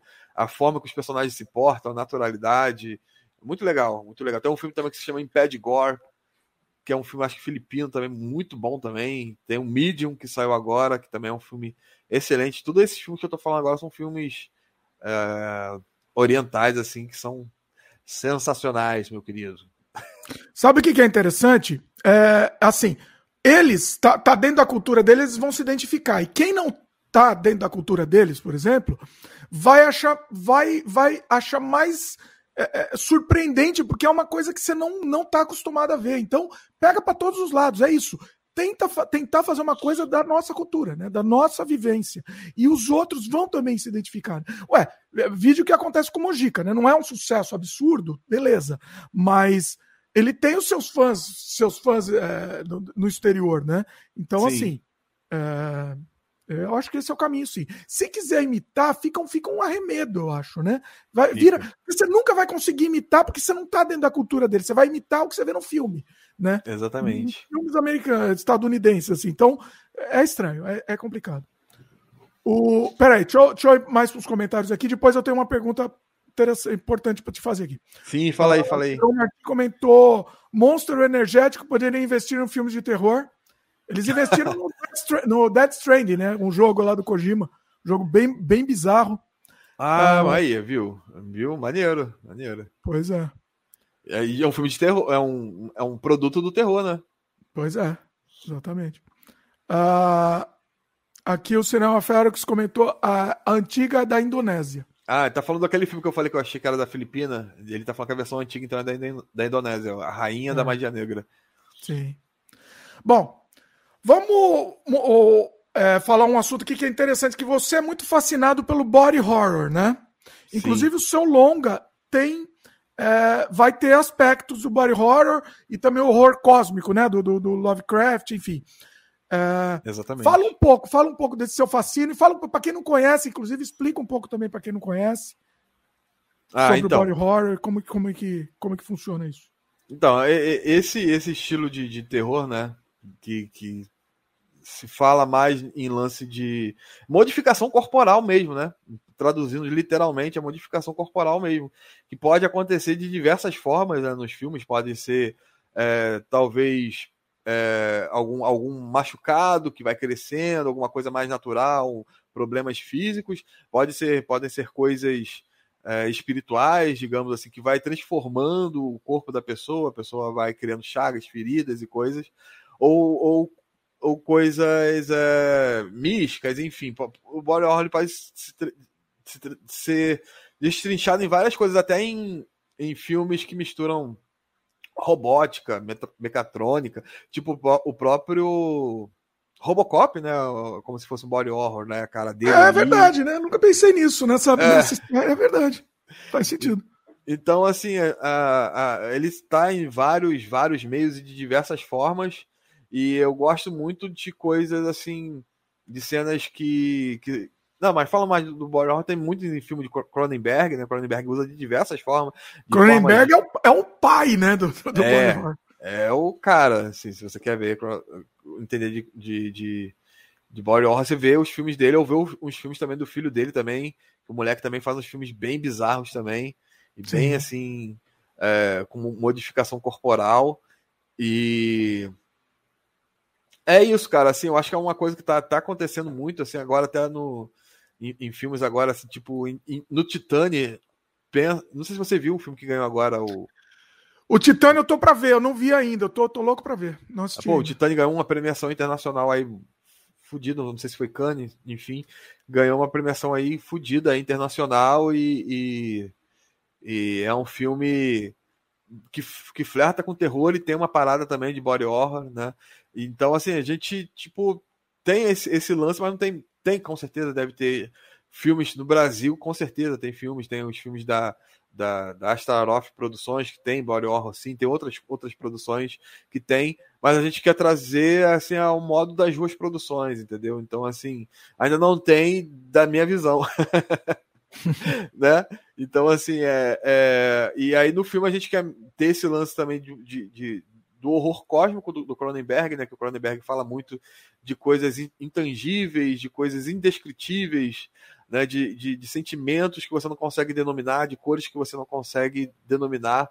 Né? Então são essas coisas que o ser humano tem medo, né? São coisas que não necessariamente você é, vê, mas você imagina. Então, e, e, tem essa ligação com sobrenatural, com sonhos, com pesadelo. E o filme todo, toda essa, essa temática psicológica e metafórica, muito, muito lance metafórico, acontece na cabeça de um cara que é cuidador de idosos, que vai ser vivido pelo Paulinho Serra, né? É, e ele tem muitos, muito, muito amor pelo que ele faz. Ele trabalha com, com, com cuidador de idosos. Ele não é rico, mas ele tem uma certa ali, uma certa estabilidade financeira. E aí, do nada, ele recebe uma ligação vinda da, da, da galera que atualmente cuida do pai dele depois de muito tempo. O pai dele está com uma doença degenerativa terminal e essa família quer abandonar o coroa para trás, obrigando o filho dele a voltar e cuidar desse pai aí. E aí tudo se desenrola a partir dessa parada, né? Porque eles não têm contato, eles têm rusgas entre eles, o pai já é uma casca oca, o pai já não não fala mais, então assim, ele não tem como ele ele tem ódio para aquilo ali, mas aquilo ali mais que não existe, assim, né? E a gente vê muito que o ser humano vai ficando cada vez mais velho e ele vai se transformando. A gente está em evolução o tempo todo, né? Seja evolução mental, seja, ou evolução corporal. Acho que a evolução corporal é mais vista, né, cara? Eu me vejo, eu tô cheio de barba branca, cheio de cabelo branco, assim, de uma forma que eu nem imaginava que eu estaria. Mas a gente tá vivendo isso aí, né? O, o, o tempo destrói tudo, como diria Gaspar Noé. O filme, o filme tá nos, tempo tá nos moendo e nos espremendo como se a gente fosse uma grande laranja aí, extraindo o nosso suco. E a gente tem que deixar alguma coisa aqui nessa terra, senão nosso, nosso tempo passa sem, sem a gente deixar nada para trás. E, e é isso, né? A gente vai envelhecendo e vai se transformando em algo diferente. Então, assim, a gente já é quase um monstro, né? Porque quando a gente vê, a gente é um bebezinho, às vezes feinho, mas depois de alguns dias tão bonitinho. Mas quando você vê na, no final de, das pessoas, principalmente as pessoas que, que, conseguem viver durante muitas décadas, a pessoa acaba se transformando em algo que talvez ela nunca imaginou ser. Interessante isso. E eu, e eu gosto muito, o, o body horror te, te abre, e foi o que você falou, né? Ele abre a interpretação para você ter muitos subtextos, né? Muitas outras interpretações, muitas camadas, né? Não precisa ser só aquele layer que você está vendo o filme. O que ele, um, um dos layers, né? Tem, tem muita tem muita forma de você interpretar isso. É muito legal. Eu gosto muito também. É, é, um gênero que eu gosto muito de trabalhar. Ele precisa ser bem feito, né? Tecnicamente, Sim. os efeitos precisam ser, precisam funcionar, né? Sim. Senão acaba caindo na galhofa. Mas se funcionar, é, é, é, o, é o melhor gênero. Eu, é o meu favorito. Para falar a verdade, é o meu terror favorito. Pô, e é isso, a gente vai trabalhar muito com efeito prático, né? Esse tempo todo de das ruas eu tenho trabalhado muito com é efeito prático. É o que tem prático. que ser, tem que ser, não. É, exatamente, tem, tem que, que, ser. ser. Tem que ser. A gente está trabalhando muito com efeito prático e. E estamos aí com essas referências aí que nós temos aí, tipo de. É, Dagon, não sei se você já viu esse filme. Que tem até um efeito especial mais ou menos Sim. ali, meio ruimzinho, mas é um filme bem maneiro. É, Dagon, O Enigma do Outro Mundo. Dagon é do. do não é do. O diretor é o. Nossa. É o seu produtor Brian Usna. É do Reanimator, né? Não é, não é o, Isso. O diretor? É esse é o, mesmo. Deixa eu é. confirmar aqui. Vai falando é. aí que eu vou confirmar o nome, que agora é... deu branco também. Alguém vai falar aí, ó. O, o... Qual é? Qual é o filme aí? é o Stuart branco, Gordon, né? Stuart Gordon, é isso o nome do cara? Acho que é, o é. Stuart Gordon. Isso. É, filma, filma, a questão dos efeitos é, é, muito interessante. Eu assisti eles há uns dois anos atrás só. Sim, então, ele fala muito desse lance de, de Lovecraft e tem Muitas bizarrices também, o Enigma. Do... Falando de maquiagem, se a gente tá pensando nisso, né? Enigma do Outro Mundo também, que tem muitas maquiagens bizarras e, e transformações. Mas o filme ele vai ter muita parte dramática, muitas outras camadas assim também que vai preencher o filme. E eu acho assim que a gente quer trazer alguma coisa assim que talvez pessoas de outros gêneros vejam o filme, né? Não tô querendo dizer que o filme vai deixar de lado o terror, pelo contrário, esse filme vai ser um filme é, de terror, sim, principalmente de terror, mas ele vai ter outras outras coisas, outras apostas assim também. Né? E quem tá achando que o Paulinho Serra vai ser um personagem cômico, não, não, não vai ser. Vai ser um personagem sério mesmo, vai estar tá, é, fazendo um personagem sério e, e a, e, a gente também tem outros, outros atores que participaram de comédia, mas que agora estão apostando mesmo em fazer algo sério, assim, algo fora do sua, da sua área de conforto, né? O que acontece também muito no cinema internacional, né? Sim. E é um risco, né? É um risco até para dirigir o, o, o, pessoal da comédia, porque os, quem está assistindo também pode esperar uma coisa e vir outra. Então é, é legal deixar claro, pra, pra, até para não, não alimentar o fantasma da expectativa, né? Porque, né? Você tá esperando. O meu, no meu caso foi diferente. A gente fez um longa-metragem chamado Desamantes. E, e, eu já venho do terror há muito tempo, terror, ou, ou, ou enfim, né? É, é, a coisa mais pesada, mais forte. E o Desamantes não tinha nada de terror, era uma comédia dramática. Sim. Então eu sempre avisava antes, ó. Não é terror, pessoal. Não espere terror, não vai ter. É, é, é foi exatamente o contrário do que você fez, mas assim, é, é melhor avisar, tem que deixar claro para não, não, não, É, porque Aí a galera às vezes pode, pode se decepcionar, né? Mas é, eu acho que a galera do, do, do da comédia, assim, eu acho que elas elas têm uma capacidade, principalmente de atuação fenomenal, porque eu acho que é muito difícil fazer as pessoas rirem, né? Entregar Sim. aquilo com uma forma assim é, verídica. E a gente tem muitos exemplos, assim, tipo de, de que a, a comédia e o, e o horror se dão bem, né? Tem o próprio Jim do The Office, que é Sim. o John Krasinski, que fez lá o, o, o filme Lugar Silencioso. Lugar Silencioso. Né? É. Exatamente. E a, a, própria atuação dele ali, ele conseguiu se vencilhar muito bem. Sim. Né? Tem o, o, Jim Carrey, que já fez filmes mais sérios também. Né? E eu acho que essa galera, assim, eu acho que elas surpreendem muito, cara, quando fazem uma coisa assim meio fora, né? O próprio o próprio show de Truman, que é o Jim Carrey, mesmo sendo assim meio ainda o Jim Carrey ainda é um pouco mais diferente, é um pouco mais tem umas camadas assim menos bestas, assim menos, não que ele, né, mas ele mais introspectivo assim, ali já dá para perceber uma, uma, uma, capacidade de atuação do cara ali sensacional. Sim. É, e ele manda Isso muito bem naquele filme Brilho Eterno de Sem Lembrança. você vê um ator que você está acostumado a ver do, do, da comédia, por exemplo, e, e partir para outro lado, é, é, é, mais. Eu, eu acho que é mais impactante ainda. É por isso que a, a, a, sua ideia eu acho que vai ser, vai ser genial por isso também, entendeu? Você vai subverter essa expectativa. Muito bacana. Ah, que é. maneiro. E Bom, aí, é isso, galera. Só, só mandar aqui, aproveitar que a gente está falando disso, falar que a partir do dia 6, tá bom? A partir do dia 6, vai, já acho que já tem um linkzinho aqui. O link, já vai, o link já vai estar tá na, na, descrição também. Agora também. Quem quiser já ir clicar lá no avise-me depois tal. É, isso. Já vai estar tá na descrição também. E, e quem está assistindo depois o vídeo também vai lá. Tem, tem prazo a campanha? Como é que vai ser? Ah, é. Você perguntou sobre o prazo. Então a gente vai fazer a campanha com prazo de quatro meses, cara. Quatro meses, ah, legal. Bom. É, quatro meses a gente vai ver ali e, e quatro meses de ansiedade e divulgação, sofrimento. sofrimento. sofrimento. Uma via crucis. Mas eu, mas eu acredito que vai dar tudo vai dar certo, vai dar tudo certo. Eu, eu, eu, eu falei negócio pessimista, mas ó, pensa no, no Baistorf lá, o que ele fez, entendeu? Foi um negócio, foi um, um, um estouro Sim. absurdo as campanhas. E depois veio o Fabiano também, que fez 200%. Fabiano. Nossa, o do Fabiano foi um negócio também louco também, né? Sim, pois é. Sim. Então, assim, tá, eu acho que tá. Eu acho que agora o pessoal tá, tá mais aberto a isso. Sim, entendeu? Sim. Eu, eu, fiz há muito tempo atrás, não me use como referência, porque foi quase 10 anos. Entendeu? Era outro tipo, a outra mentalidade das pessoas, então não, não, não, não rola, entendeu? Não rolava. Uh, deixa eu passar um pouco pelos seus filmes. Que Sim, eu fiz um, um binge watch aqui, eu quero comentar sobre eles. Vamos mais Maneiro. ou menos na ordem do que eu vi aqui na sua, na sua página, tá? Depois, depois se quiser adicionar mais algum, ou se, eu, se algum no meio, você me fala. Tá. Tem o, o Estampido de 2016. Uhum, sim. Uh, gostei bastante dele, gostei bastante. Achei, achei ele. Ele tem uma, tem uma atmosfera, ele, ele só passa em um ambiente, né? Uhum. E fala um pouco dele aí. Esse então, foi o primeiro seu?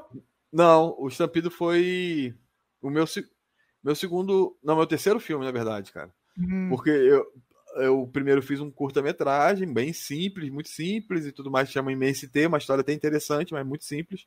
E aí com o MST eu comecei, as pessoas começaram a ver o filme falar bem do filme, eu me achei, falei, pô, sabe o que eu vou fazer agora? Vou fazer um média-metragem. uma loucura. Do nada, pulei assim, dei cinco passos maior do que a minha perna. E aí eu fiz um outro filme que se chama Destino e Violência, que não consegui finalizar a história, acabou virando um monte de corte, e acabou que o Destino e Violência e o MST eles ficam um pouco privados por enquanto. Aí, a, aí começa a partir aí o, oficialmente agora, né? Começa aí pelo pelo Estampido, sim. Ah, ah o Estampido, é. Eu tô e aí o Estampido é um filme que eu tô sozinho, né? Eu acho que é o único filme que eu apareço na frente das câmeras. Tô ali atuando ali, e é, é, o Fabiano gosta muito desse filme, ele fala que é o filme favorito dele. E é, é uma coisa bem simples, assim, né? Mas parte muito daquele lance que eu gosto muito de trazer, que é o mistério, o suspense, e que a história vai se construindo a partir de pequenas informações que você vai vendo ali. Você vai entendendo as coisas aos poucos. Né? Você vai se situando aos poucos. E quando você chega no final do filme, você chega também no final daquele momento, tipo, como se todas as coisas se encaixassem tu fala, ah, pô, agora entendi. Eu gosto muito de fazer esse, esse tipo de construção, onde você vai dando pequenas pistas e as pessoas com, começam meio que é, no suspense de tentar entender o que está vendo, mas no final as coisas meio que se encaixam de uma forma que as coisas que pareciam não fazer sentido anteriormente meio que se respondem. Então é, é um filme muito depressivo, assim, né? Antes ele tinha até uma narração muito mais depressiva ele tem uma, uma parada assim muito muito depressivo, mas é, eu acho bem maneiro, cara. Eu, eu gosto assim, eu acho bem legal esse filme. Bem, eu gostei bastante também. Eu tô até compartilhando ah, aqui. Yeah. Maneiro. A, a página aqui do Léo. Aí vocês podem, inclusive, estar tá organizado aqui, vocês podem assistir os filmes aqui. Depois a gente vai fazer, ainda hoje, no fim do programa, vamos fazer um, um react aqui, hein? Oh, legal. Uh, bom, Aí na sequência veio o Autômatos, gostei bastante também, tem uma coisa meio Terminator, assim, né? Uhum, sim. Fala um pouco dele aí. Então, o Autômatos, cara, é, eu acho que assim, foi um. Foi um sucesso, mano, sabia? Tipo. é, foi um bagulho assim que me projetou, assim, sabe? Que até então eu era um cara que fazia as coisinhas ali. A partir dali eu pensei, cara, pô, dá, dá, dá, dá para fazer. Eu comecei a confiar mais no meu, no meu próprio taco, assim, sabe? Porque, cara, o, o Autômatos, ele é ele era para ser um, uma historinha dentro de um clipe da minha banda. Ah, olha! É, hum. que já é aquela história que eu falo de mesclar música com, é, com histórias, né, com contos que eu fazia. Então era um conto, era, uma, era um curta que virou música, que depois virou um curta. E aí tem a versão, inclusive, do Autômatos em clipe. Né? Ah. Sendo que foi um clipe assim que a gente ia gravar com a banda tocando, eu cantando, sendo que eu acho que alguns membros da banda não ensaiaram muito bem. E aí não quiseram participar do clipe, só ficou eu cantando e parte do clipe acontecendo, mas acho, achei que ficou até legal, sabe? Foi diferenciado, assim. Então, quem quiser ver também tem o Autômatos Curta.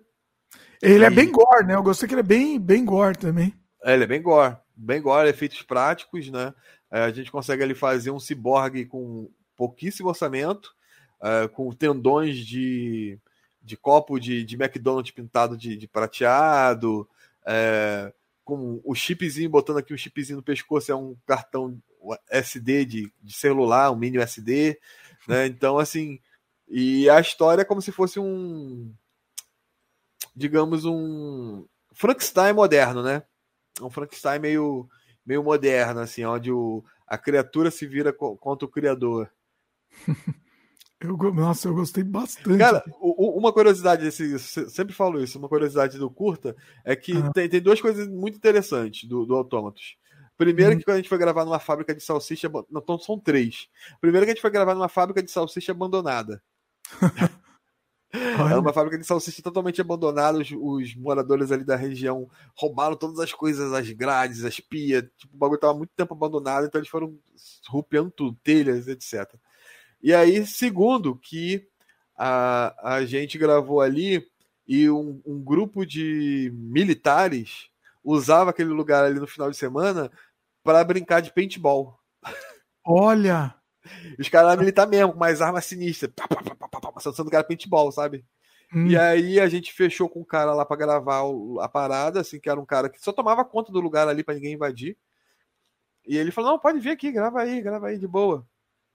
E aí, quando a gente chegou lá para gravar, o, o. Sei lá, três horas depois chegou os caras do paintball. E aí a gente gravou o filme e o, o estilo do paintball e tava rolando desse tempo todo aí. E você sabe que, tipo assim, tomar aquele tiro de paintball sem nenhuma proteção, o bagulho é doido, mano. Já, to, já tomei um tiro de paintball sem proteção da cara. Foi uma delícia. É, o bagulho é doido. O bagulho é doido. Pô, se for no olho, pode cegar, pode. Enfim.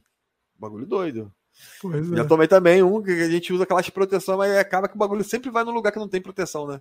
É, o meu, eu usava um capacete que tinha os furinhos. O negócio passou exatamente no meio Aí. dos furinhos. Tomou na Bagulho doido. Alguma coisa. Aí ah, no autômatos tô... também, cara. Pode falar, desculpa. Eu tô tentando mostrar algumas imagens, mas Sim, eu tô, tô, tô, fazendo uma censura aqui para não dar problema no YouTube depois. Então eu tô, eu tô meio que selecionando aqui, fazendo uma. Ah, não, eu acho que os meus, os meus podem mostrar pro YouTube, pro YouTube não encher o saco da gente depois. Não, não enche o saco, não, pô. Os meus filmes podem pode, pode mostrar não enche? músicas. Eu, eu, conheço, tenho... eu conheço, já tomei alguns strikes aqui que eu vou te é falar. Mesmo? Eu, eu acho que só se eu. Ele vai chegar alguma coisa para mim só se eu fizer alguma coisa, reivindicação. Alguma coisa não, assim. eu, não, eu tomei strike pela violência. Por, por ah, violência. não, não, não. Ah, pela violência, é verdade. É. é, não, não, não, é por direitos autorais, é pela, pela violência. Ah, sim, é pela violência, é verdade, verdade. É. Cara, eu não sei como o autômato está aí, sinceramente, não sei. É, então, porque ele, ele, é bem gráfico, cara, ele é bem gráfico. Tem alguns que você põe mais de 18, beleza, funciona ah, também. Ah, né? entendi. É. Agora, por exemplo, sei lá, eu fui lá, você, você participou lá né, do Canal Geek lá com o Luciano. Sim. E eu fui fazer com o Canal Geek, a gente fez um, eu, eu o Baistorff e o Fabiano. Sim. E o Baistorff pôs um filme lá que o, o malu, Baistorff maluco né, que a gente conhece, né? Nossa. Ele botou um filme que tinha gente pelada e tal. Ah, e ah todo filme, né? Botou qualquer filme dele lá. Não, é um filme normal, né? O básico. Segunda-feira com o Baistorff. Aí eu falei pro Luciano, pelo menos corta a cena da pessoa pelada, porque senão vai ter problema, né? Sim.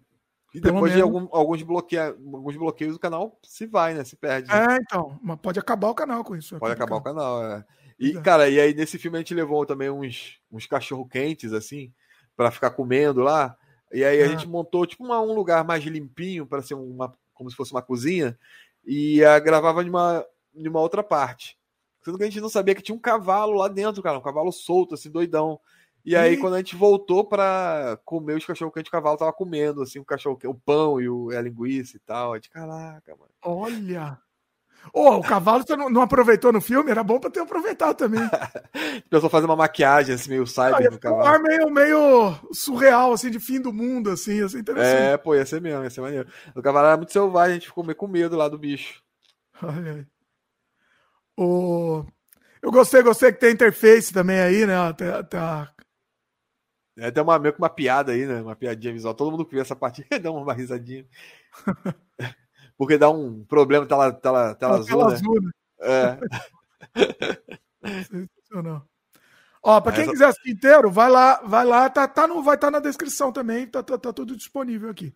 Isso aí. Aí vamos na sequência. Esse ainda não é o, rea, o React, vamos fazer depois do, do, do, como chama? Do retorno, né?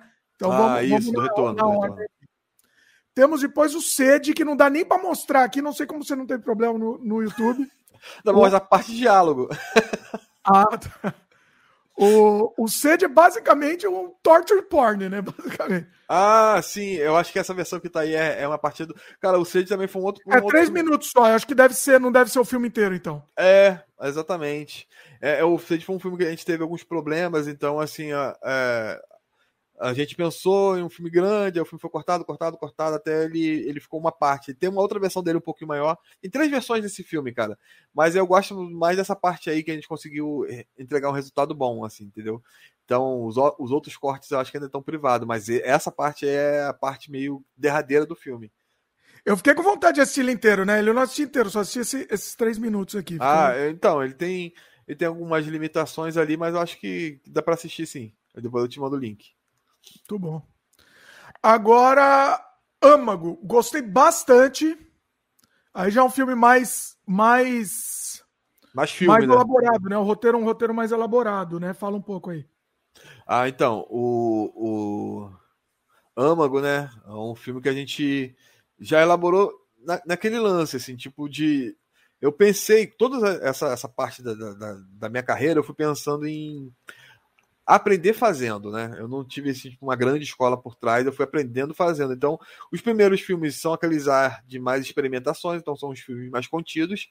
E aí no Sede foi aquele primeiro passo que eu dei e falei assim: ah, a partir de agora eu tenho que fazer uns filmes diferentes do que eu fazia antes.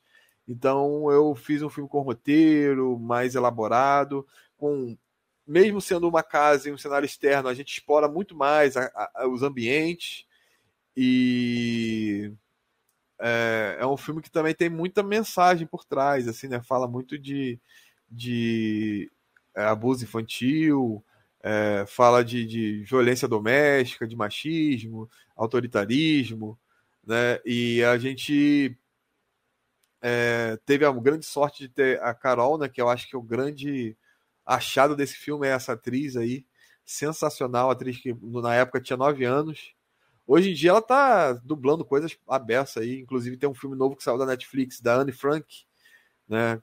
É, ela faz a dublagem da, da Anne Frank lá no filme. Olha! É, ela é uma grande, além de grande atriz, uma grande dubladora. E, cara, eu gostei muito desse filme. Esse aí foi tipo assim: o Autômatos foi o meu, foi o meu primeiro é, passo ali naquela fase experimental, sabe? Foi tipo aquela parte mais ousada da minha fase experimental. E o, o, o Âmago foi também um, um, outro lance, assim, que foi, foi para festivais, passou em muitos festivais. Então foi aquele filme assim que eu consegui ter uma visibilidade maior. Saiu notícias em sites, resenhas. É, foi muito legal, cara. Foi muito legal. Foi um filme que botou mais assim dentro do mapa mesmo. Eu gostei porque ele você construiu um clima, né? Ele, ele até a parte, até o momento gore que tem, é, é, le, leva uma construção de clima. É bem interessante, né?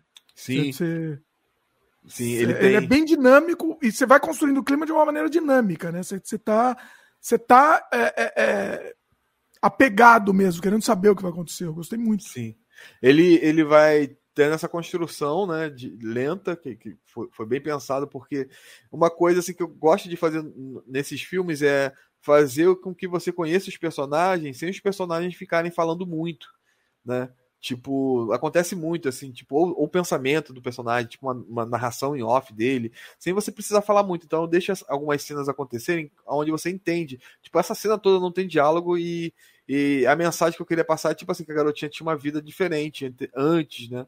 Então, e mostra também toda a, a versão dela, a tecnologia antiga, né? Ela não consegue mexer um walk-talk direito ali. Então, e, e essa parte toda, uma grande parte do filme não tem diálogo não tem diálogo, é só na música e as coisas acontecendo. Eu acho que é, é valorizar quem está assistindo, né, também, não subestimar a pessoa, né, porque muitas coisas, muita coisa falada, eu acho que é, descredibiliza quem está assistindo, né, fala, pô, cara, você não está entendendo não, então eu vou falar aqui para você o que está acontecendo aqui.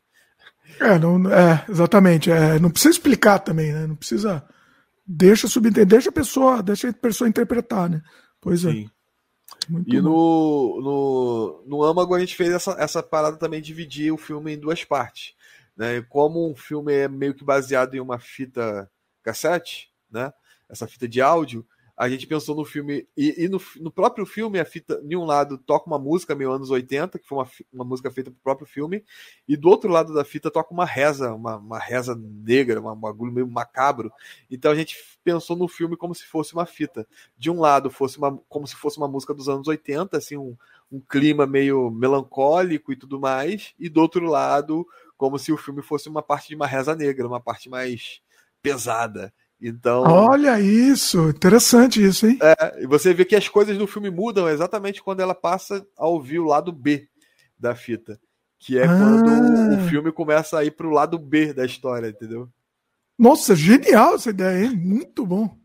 É uma coisa assim que eu acho que ninguém meio que entende vendo o filme, mas eu acho legal pensar dessa forma, se assim, falar. É, eu coisa. não pensei nisso, mas é, é, legal essa explicação, porque aí a gente reassiste com outra, outra mentalidade até. Né? Sim, sim. É, você pode ver que o filme ele, ele tem uma certa violênciazinha, uma certa, um, um clima meio melancólico, que é como as músicas são, né? As músicas dos anos 80 são pós-punk, etc, tudo mais, muito sintetizador aquele clima melancólico que vai até quando ela vira fita. Quando ela vira fita, as violências ficam mais fortes, a fotografia fica mais pesada, a porradaria, o sangue, etc., começa a acontecer. Olha aí. Ó, pessoal que tá só assistindo, é, tá, tá, tá, só ouvindo no, no, no áudio, é, ouvindo no áudio é ótimo. Tá só ouvindo no, no feed de, de, do podcast. A gente tá no YouTube, estamos mostrando imagens também, tá? O pessoal quiser ver a imagem do filme. É, Bom, mas essa nossa ideia não é mostrar ele, ele fazer o comentário dele, é o nosso comentário do, do próximo filme, certo? Próximo filme, exato, é o retorno, né? O próximo. Antes do próximo. Ah, não, na verdade não é o próximo, é. O uhum. próximo é o medo que, que, o medo que me assombra. Ah, sim, o medo que me assombra. Esse aí foi um filme que a gente fez na pandemia. Eu fiz lá com em parceria com, com, com a Melsker lá do canal Melsker. Inclusive o filme tá ah, linkado lá. Olha aí. Foi, foi. Ô, Mel, ela... não sei se você está assistindo ainda, eu quero fazer também um, um sem freio com você. Aí, maneiro, pode chamar. Acho que ela deve estar tá chamando. A gente, fez, a gente fez duas parcerias juntas já. Né? Nesse filme, ela, ela produziu executivamente completamente o filme, que foi o, o Medo que Me Assombra, que inclusive está no canal dela, e eh, ela produziu parcialmente o outro filme que a gente. que está agora, recentemente, no festival, que é o Duas Coxinhas, que é o, filme que o Fabiano participou e tudo mais. Esse filme a Mel também participou parcialmente como produtora. Esse aí é, é um filme de pandemia, né? A gente usou esse, esse tema como fundo, mas o tema principal dele é, é mais esse lance de, de, de, depressão, né? Depressão, você ficar sozinho com seus pensamentos, você sem expectativa de vida, que foi um momento quando a pandemia começou, que eu acho que todo mundo meio que passou, né? Pois é. Nesse, nesse, nessa época eu estava morando em São Paulo, e e aí a gente pensei nessa ideia. E eu também acho que é isso, assim, é um filme menos violento, né? Eu, eu, tento, eu tentando explorar ali na, na minha carreira é, outro, outras coisas também, assim, sabe? Ele tem menos, ele tem menos violência e mas eu acho que o clima dele é muito interessante, assim. Ele é mais construção de clima mesmo, inclusive o final é mais ou menos subentendido, né? É, exatamente. exatamente. É para deixar você meio que interpretar. É, exatamente. Esse filme também é uma metáfora, assim, né? Tipo, ele é todo metafórico. Tem uma parte que, que o cara vai enfrentar ali o, o vilão, digamos assim, e o vilão é uma representação do problema, do medo, da fobia, né? E ele vai enfrentar esse vilão com a máquina fotográfica dele. Ele, é, ele tira fotos, né? Então é ele usando a arte, o que ele ama fazer contra aquilo, né? É como se fosse essa, essa, essa parada de, de pô, cara, se você tá meio cabisbaixo, faz o que você gosta. Se você gosta de ver filme, se você gosta de ouvir música, se você gosta de passear, foca nessas coisas boas, né? Porque às vezes a gente tem que. Essas coisas boas que tiram a gente do. Das vezes de uma força, né? Pois é. E uma coisa que eu percebo é que você gosta muito da, de, de usar essa, essa coisa da, de um ser meio espectral, assim, que você não sabe exatamente o que, que é, né? Mas que tá lá meio que assombrando, né? Que Sim. pode ser dentro da cabeça da pessoa só também, né? Isso, essa, Sim. É, é, eu acho que nesse filme aí fica mais claro essa, essa dubiedade ali. Eu acho que no retorno, no, no, no âmago também pode ficar também, né? No, no próprio retorno também, sendo que são. É, tem até um amigo meu que fala que é das ruas verso, que é como se eu estivesse usando a mesma, a mesma sombra em três filmes diferentes. Mas é, são meio que, apesar de esteticamente parecer igual, né? São criaturas um pouquinho mitologicamente, assim, digamos, diferentes. Né? Essa aí é mesmo uma representação de uma fobia, né? A do medo que me assombra, a do, do, do âmago também é uma, é uma criatura que ali está representando ali o, o, a violência, né? É, mas ele é uma criatura mais demoníaca, digamos assim. E no retorno que a, que a gente vai ver mais para frente, é uma criatura que representa os erros do passado, né? Então é como se fosse um fantasma.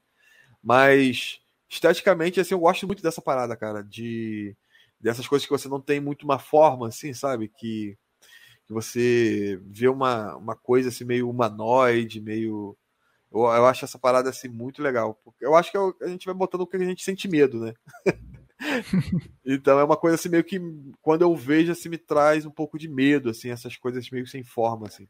É porque você não sabe exatamente mais do que mostrar explicitamente né essa coisa de subentender e você ver só partes assim é, é mais né é mais assustador né que você completa Sim. com a sua cabeça.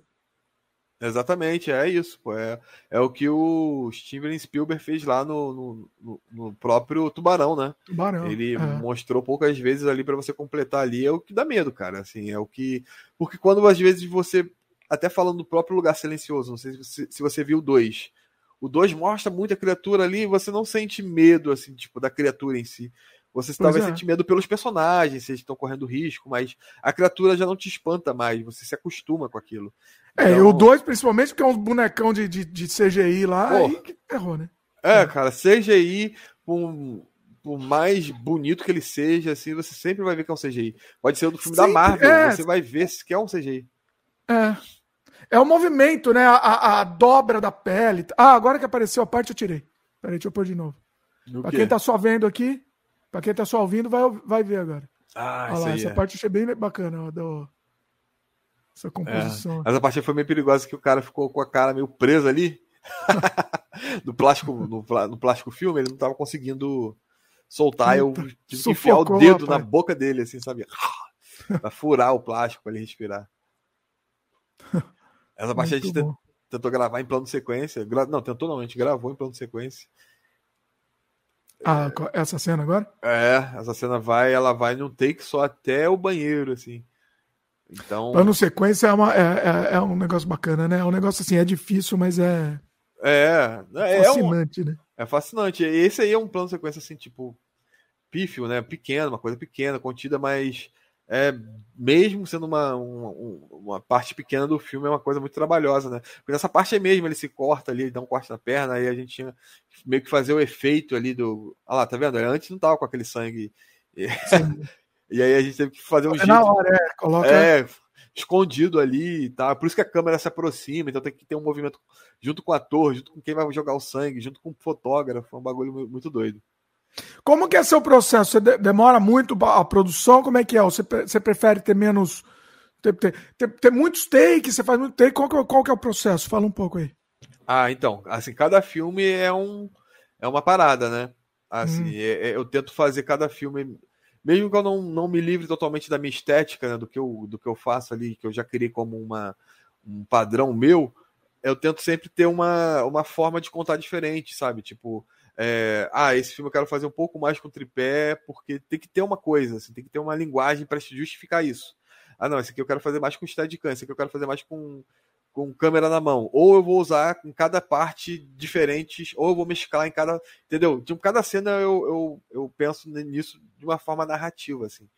E aí, dependendo do filme, é muito mais trabalhoso, né? Porque quando você. Por mais que seja difícil você fazer talvez um plano de sequência, você faz uma vez, deu certo, já vai para outro take, né? E é. aí, se você talvez está gravando num, numa forma de decupagem mais normal, digamos assim, aí você grava o plano master, aí você grava um detalhe, aí você grava uma perna, aí você grava um outro plano master, um plano médio, e aí você demora um pouco mais. Então, assim, depende muito da cena. Tem cena que eu acho que eu, eu escolho mais pela necessidade da cena em si, sabe? Tipo assim, ah, eu acho que essa cena esteticamente vai dar muito mais suspense se for acompanhando o personagem toda hora sem cortar. Aí a gente grava. Agora, tipo, eu acho melhor que pra talvez o diálogo ficar legal, a gente vai cortando muito, igual eu fiz no Duas Coxinhas. No Duas Coxinhas a gente tirou, gravou uma parte do Duas Coxinhas é, em muito, várias vezes, várias vezes a parte do diálogo, várias vezes. E aí o Fabiano estava na, na, parte de assistência, tava o Fabiano, tava o Rafael Machado, tava lá fazendo assistência de, de, de direção. Os caras, pô, cara, toda hora você vai ficar gravando isso aí toda hora. Eu já não tava aguentando mais, tipo, não, cara, isso é, não, tá muito exagerado, toda hora gravando essa parte aí. Mas eu já tava pensando em fazer o filme assim muito pelo menos a parte inicial do diálogo ali muito mais decupada, assim, sabe? Onde cada movimento vai ser coberto por um plano diferente, um, uma talagada, uma, uma, uma, coxinha que pega, uma, uma cachaça, todo, todas as coisas vão sendo muito bem decupadas. Então, é, foi muito, é, é muito mais trabalhoso quando você faz assim. Antes, então, já que você está falando duas coxinhas, antes então da gente fazer o react do retorno, Sim. Vamos falar do Duas Coxinhas também. Eu assisti, achei muito, muito bom. Eu fiquei impressionado. A fotografia é um negócio incrível também. Assim, adorei. Ah, é, legal, fala um cara. pouco do Duas Coxinhas. É o, é o, mais recente, né? É o seu mais recente. Isso, Duas Coxinhas é o mais recente. E o Duas Coxinhas é aquele lance, né? Que eu, eu vou me testando, né? Então, o Duas Coxinhas é como se fosse o degrau pro longa. Então eu pensei, no Duas Coxinhas eu já vou testar coisas, já vou testar equipe, já vou testar é, equipamentos, possibilidades, formas de se fazer, para quando chegar ao longa eu já tá, já tá um pouco mais preparado em algumas coisas. Então, é, o Duas Coxinhas é aquele filme assim, que eu pensei em. Por mais humilde que ele seja, eu pensei assim, cara, eu quero fazer um filme que tenha um, que tenha uma cara de filmão, assim. E ele não tem muito é, da, das coisas sobrenaturais que os outros filmes. Na verdade, ele não tem nada de sobrenatural. Não tem sobrenatural, é verdade. Ele não tem nada sobrenatural e ele. É, talvez. Eu acho que ele é violento em si, mas ele não é tão violento igual o âmago, né? Que tem coisas assim mais. Um gore mais, mais explícito, digamos assim, né? Então ele. Mas mesmo assim, eu acho que ele é aflitivo. A luta dele ali tem uma parte de luta que é aflitiva, que é, os personagens eles não lutam bonito a gente não quis fazer isso, sabe? A gente quis fazer tipo dois, dois coroas se batendo, né? Inclusive, se a galera tiver aí do Dois Coxinhas, o Sidney com certeza tá aí, né? Quem tiver aí do Dois Coxinhas, um abraço aí para vocês. Então, eu queria fazer assim, a luta do, dos caras assim, já cansados, que não, que não treinam tal. Porque se você vê no MMA, cara, no primeiro round os caras já estão cansadaço, né? Aí você vai ver no filme de ação, os caras não se cansam nunca. É, é surreal, cara. É surreal. Então a gente quer fazer isso mesmo, tipo, que, que, às vezes os golpes não encaixavam e tudo mais, e as coisas fossem meio. Até, até o, o Sidney, eu, eu falei com ele, cara, na hora que entra a luta, o seu personagem ele luta como se ele fosse um pato. Ele anda como se ele fosse um pato. O Sidney é o personagem de um mendigo, né? Então ele anda como se ele fosse um pato, assim. Aí ele, pô, mano, esse negócio de meio estranho, eu falei, é estranho, é estranho. É isso mesmo. É um pato, um pato desengonçado. E a fotografia foi muito boa mesmo, né, cara? Eu acho que tudo corroborou ali a direção de arte com a, foto, com a parte de fotografia. Direção de arte, é também, elogiar também, impressionante direção de arte. É, a direção de arte do Marco Alfa, que também deve estar aí no chat. Essa é uma e, galera. E, que... e a fotografia. Quem que foi a fotografia? Então, a fotografia foi do Thiago Lagarto. Thiago Lagarto, que ele já. A gente trabalhou junto. Ele fez assistência de fotografia no Retorno, que vai ser o filme que a gente vai assistir, e ele fez a direção de fotografia no, no, no Duas Coxinhas, né? Então, assim, cara, eu achei muito bom. A locação que a gente conseguiu também, o cenário, a, a música. Também eu tinha muito desse lance de de, de, que os meus filmes eles são muito musicais, a música é muito importante nos filmes. Então eu quis, não, vou me desafiar, eu quero fazer um filme mais silencioso, dois coxinhas. É muito mais silêncio, é muito mais barulho de cidade, de deles andando, é, é, as músicas são muito mais contidas. Então eu gosto disso, assim, eu acho que cada filme é um desafio, assim, para experimentar mais. Aí o Dois Coxinhas teve muito ensaio, muito ensaio, muito ensaio ah. de luta, muito ensaio de, de diálogos, assim, sabe? Os caras ensaiando muito. E é um resultado muito bom, eu gostei, gostei bastante. Ele tá disponível. É, a cena tá? da luta é muito, muito bem assim, coreografada no sentido da, da edição mesmo, da montagem, Sim. né? Do, do, é muito dinâmico, assim, né? Sim. Muito, muito bacana. Pô, quando você. Quando tiver mais para frente, que ainda não tá liberado, vai sair aí o. O, o making off dos Dois Coxinhas, né? Foi feito uma, uma estrutura muito legal. E aí o Dois Coxinhas a gente fez na na pandemia, né? Então a gente estava muito se falando muito pela internet. Eu uso muito isso de conversar pela internet para a gente, é, além de ser seguro, é mais barato. Né? Então eu faço muita preparação de elenco, conversa muito pela internet. Claro que a gente faz muita preparação pessoal, pessoal, mas para não ser caro, as preparações pessoais são muito mais quando precisam e no número que precisam, nem mais nem menos, porque elas Sim. são mais caras. A gente tem que tem um recurso de alimentação, um recurso de passagem, tem vários recursos, né? Então elas são mais caras. Sim. Operacionalmente. E aí, a luta, a gente. Na, na, na, parte da luta, do ensaio da luta, que a gente teve a ajuda do nosso amigo do William, que ele é um, um, um lutador de MMA, e a gente chamou ele para ajudar na luta para ele fazer ao contrário do que é o profissional, entendeu? Do que um profissional não faria. Uhum. E aí a gente já foi gravando a, os ensaios. E aí eu montei um monstro, né? Uma, um, para quem não sabe, monstro é aquela, aquele, aquela versão do filme tosca. Né? Então eu fiz uma edição bem tosca, já falando dos planos certinhos que eu queria, mesmo ensaiando na praça. A gente ensaiava na praça. Então, mas ó, nesse aqui vai ser plano aberto, esse aqui vai ser plano fechado. Nesse... Então, se você ver a cena e você for ver o making off, você vai ver aqui no making off até os er... as coisas que parecem erros na luta já estavam propositalmente no nosso ensaio. Entendeu? Oh. Então a gente foi saindo certinho, parte por parte, até porque é, a, os nossos atores, né? Ele, a, a, são coroas bonitões, fortões, mas não estão, tipo, muito assim na, na, numa vibe da gente ficar explorando os caras para ficar rolando num bar sujo à toa, né? Então a gente queria fazer só os takes que precisavam que mesmo. Precisa, né? É. é, faz o que precisa. Claro, claro assim, que se precisar repetir, repete.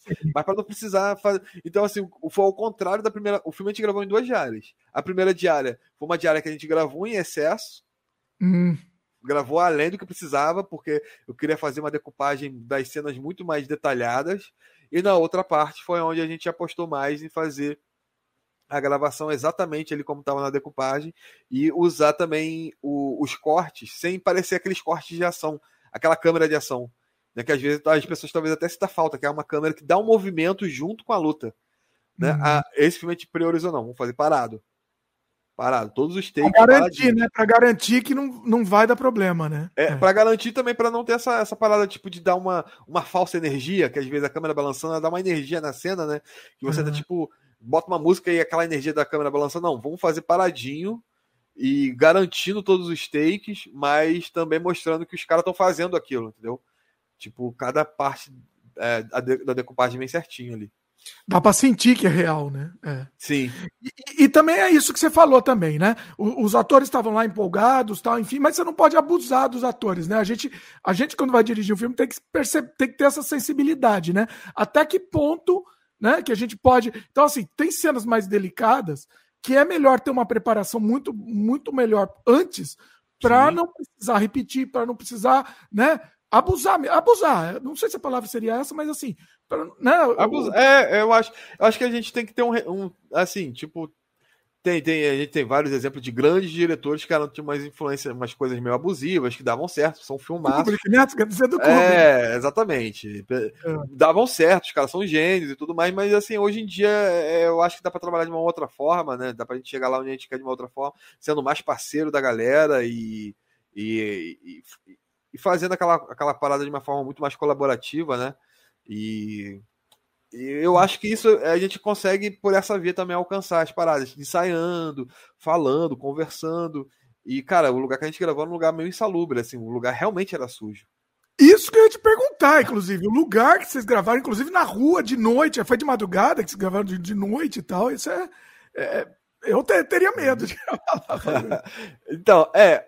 O, o lugar é meio. Ela tem um lugar meio tranquilo, assim, digamos, porque no, normalmente os lugares que tem áreas de prostituição são muito. Áreas de prostituição e venda de drogas são muito bem guardadas. Ah, tá. então tinha essa, essa segurança, essa segurança paralela, digamos assim. E não tô falando do bar em si, tô falando da região, tá? Claro, insalubre o chão lá, essas coisas. É, agora o bar ali, ele tava insalubre porque é um bar, assim, mais... Um bar normal, assim, né? O bar do, do Nanã. Inclusive é um bar bem frequentado aqui no Rio de Janeiro, assim, a galera gosta, vai ter festas, mas é um bar que não, não preza muito pela parte da limpeza, então é... é ninguém vai deitar no chão normalmente. É, exatamente, é um lugar que você vai lá para beber cerveja, entendeu? É um lugar que você vai lá para beber cerveja, ouvir uma música e tal, e... Tanto que aquela parte ali das coxinhas não tem no, no bar, tá? Aquela ali a gente que levou. então ah. não se vende coxinhas no bar do Nanã. Até porque não tem como, né? Enfim, aí Aí a, a, a, o bar ele já estava naquela estética mesmo, a gente mudou algumas coisas de lugar, mas a, gente também iluminou de uma forma diferente. Mas aquela. muito da, do bar já estava assim, tem inclusive pessoas da, da, da, da, produção que queriam limpar o chão. Ah, vamos limpar o chão para os caras caírem no chão. Eu falei, não, não, não, gente. Infelizmente, isso aí faz parte da, da, da, da arte do filme. É, e aí eu já tinha falado com os caras, inclusive, com os atores, falei, ó, oh, gente, vai ter uma parte que a luta vai ser no chão, mas não, tranquilo, os caras são super de boa. Inclusive, mandar um abraço pro Cid, tá aí. Ouvi ali, entrei no chat o Harry Maia, que é o cara que fez a trilha sonora também, tá aí. Tava vendo é, a gente também. Comentar, a, a Mel Scare comentou a música do Harry Maia, tá? Ele valeu, e ele comentou, inclusive, o Harry Maia comentou que é, a trilha sonora do Duas Coxinhas está disponível em todas as plataformas digitais, olha aí. Isso, isso aí. O Harry Maia que fez a trilha sonora, quem quiser ouvir, Tá disponível. Um abração pro Harry Maia. Harry Maia também. É aquilo, né? A gente foi usando o, o, o Dois Coxinhas como um, um, um ensaio pro longa. Então, Harry Maia vai ser o cara que vai fazer a trilha sonora do longa também. Entendeu? A parte, boa parte, grande parte da galera vai estar tá no longa também. Então, assim. E é isso que é legal, né? A gente trabalha com a pessoa, a pessoa faz um bom trabalho, a gente vai chamar para outros também. É, é, é uma consequência normal, né? É exatamente. Eu gosto muito disso. Assim, é, às vezes na parte da, da, atuação é meio complicado, né? Porque as pessoas ficam muito carimbadas ali. Mas eu gosto mesmo de trabalhar várias vezes com os mesmos atores, né? É, e, e, eles em papéis diferentes e tal.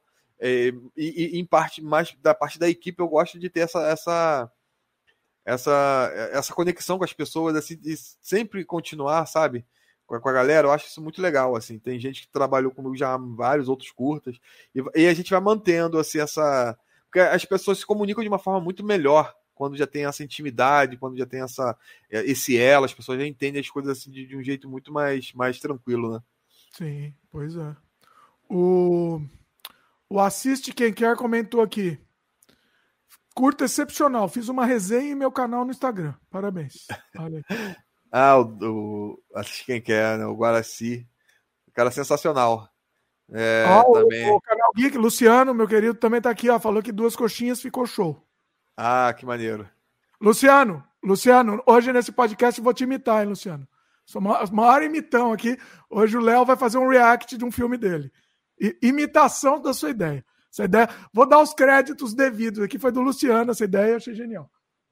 Pô, é, não, muito, muito legal mesmo, cara. A gente já fez lá também, lá no canal dele, lá, o o, um react lá de, de, dois filmes, foi muito maneiro também. Uma abração aí pro Luciano. Foi muito maneiro aquele dia. Pois é. E é, essa ideia é uma coisa que eu sempre estava pensando em fazer, porque assim, é uma, eu adoro faixa de comentário, adoro.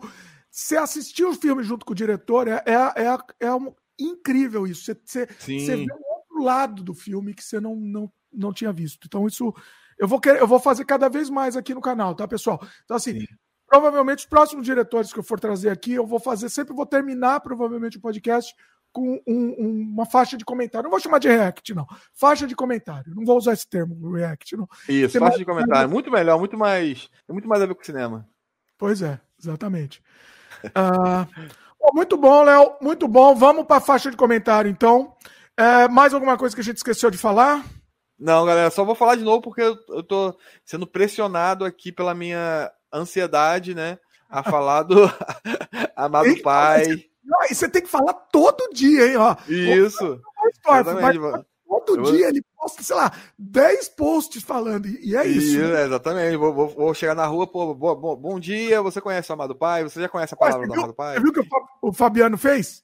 Pô, ele foi, foi panfletar na rua. Panfletar, panfletar. Pô, é bagulho doido. É, o panfleto é. em si, mas tem que fazer. É, é isso parte. aí, é. Cara, divulgação é o tempo todo. Então, gente, vocês aí que querem conhecer o primeiro filme de terror cósmico, é, protagonizado com Paulinho Serra, vai ter Clarice Pinheiro, grande elenco. Temos aí a já confirmação de Karina Ramil e Camilo Borges também, ambos participantes aí do Porta dos Fundos. Tem a produção executiva do Lucas Maia, né, tá tão aí também com esse projeto aí a galera do Trecheira Violenta, o Eric do Carno Oficina e muita gente talentosa, muita gente boa por trás, tem muita gente da equipe aí já participou de outros filmes, uns caras sensacionais aí na, na, na parte da arte, na, em vários setores que estão trabalhando aí com a gente para fazer isso acontecer e a gente precisa da ajuda de vocês nisso. Você a gente está aí com a campanha de financiamento coletivo que começa no domingo, dia 6. Então, a partir do dia 6, você já pode ir lá dar uma olhada nas recompensas. Tem workshop, tem camisa, tem participação se você quiser participar do filme como figurante, como gra gravando making off. Tem Olha. várias oportunidades. Você pode ajudar a partir de 20 reais. Com 20 reais você já coloca seu nome lá no filme, né? E com 60 reais, olha que baratinho, 60 reais você já compra o ingresso para ver o filme com exclusividade antes do filme sair para o grande público. Então, assim, você pode reunir uma galera na sua casa, cada um dá 10 reais.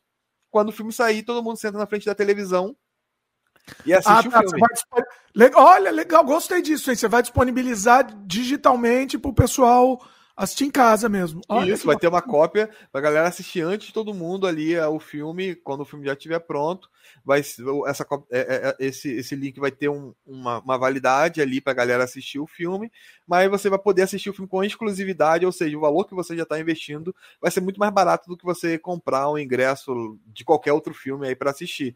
E você já vai estar tá comprando o ingresso também, além de participar dessa obra que, que assim, a gente precisa o cinema já não é feito sozinho, né? Nunca não dá para fazer filme sozinho. E agora então a gente precisa de muitas pessoas, muitas mãos, muitas ajudas e eu tenho assim a certeza que a gente vai vai conseguir chegar lá. Conto com você. Agora que precisa de ajuda mesmo, não existe mais, não existe mais edital, essas coisas, tá tudo uma, até existe, mas tá muito mais difícil. Então, agora que vocês querem que continue produzindo, agora é a hora de ajudar, né? É. é tem que ajudar, pessoal. Agora tem que ajudar. Os links vão estar também aqui na, na tá tudo vai estar na descrição, tá? Beleza. Bom, vamos para o nosso react. Retorno. Ah, outra coisa, você falou do, do Duas Coxinhas. É, ele não está disponível ainda, né? Eu assisti num. Ah. num você deixou disponível, estava disponível num festival, não era? Por um tempo. Tá então, tá é. O Duas Coxinhas, aproveitar também esse momento, falar um pouquinho sobre o Duas Coxinhas. O Duas Coxinhas ele estava é, em novembro, dezembro, não lembro. Estava um tempo atrás no festival Morcego e a gente ganhou até o prêmio ali. O troféuzinho ali que está na parte azul, um prêmiozinho do Morcego. A gente Olha. ganhou o prêmio da, da crítica, né? A opinião da galera foi que o nosso filme era o melhor entre ali, os selecionados naquele momento. E a gente ficou muito feliz que foi o primeiro festival que a gente entrou, a gente já foi premiado, então, assim, já dá aquele gás, né? E atualmente, galera, quem quiser assistir o Duas Coxinhas, é, ele está disponível em um outro festival. Então, ou seja, a gente, a gente estreou internacionalmente, porque ele está num festival estrangeiro. E quem quiser assistir o filme, ele está no Monthly Indies Shorts. Quem quiser assistir o filme, tá o link eu vou eu vou deixar, tá lá na, na, na bio da, das ruas, tá? Tá.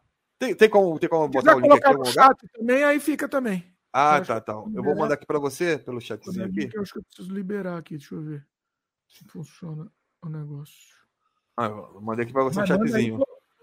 Que eu libero aqui. Então, é quem quiser assistir o filme, ele tá com esse nome lindo em inglês. Tá... Como é que é? Ele ficou com um nome muito. Porque não tem coxinha em inglês, né? Então ele ficou com o nome de, de Two Fried Chicken Fillet Crockett. muito bom, muito bom. Ficou chique demais.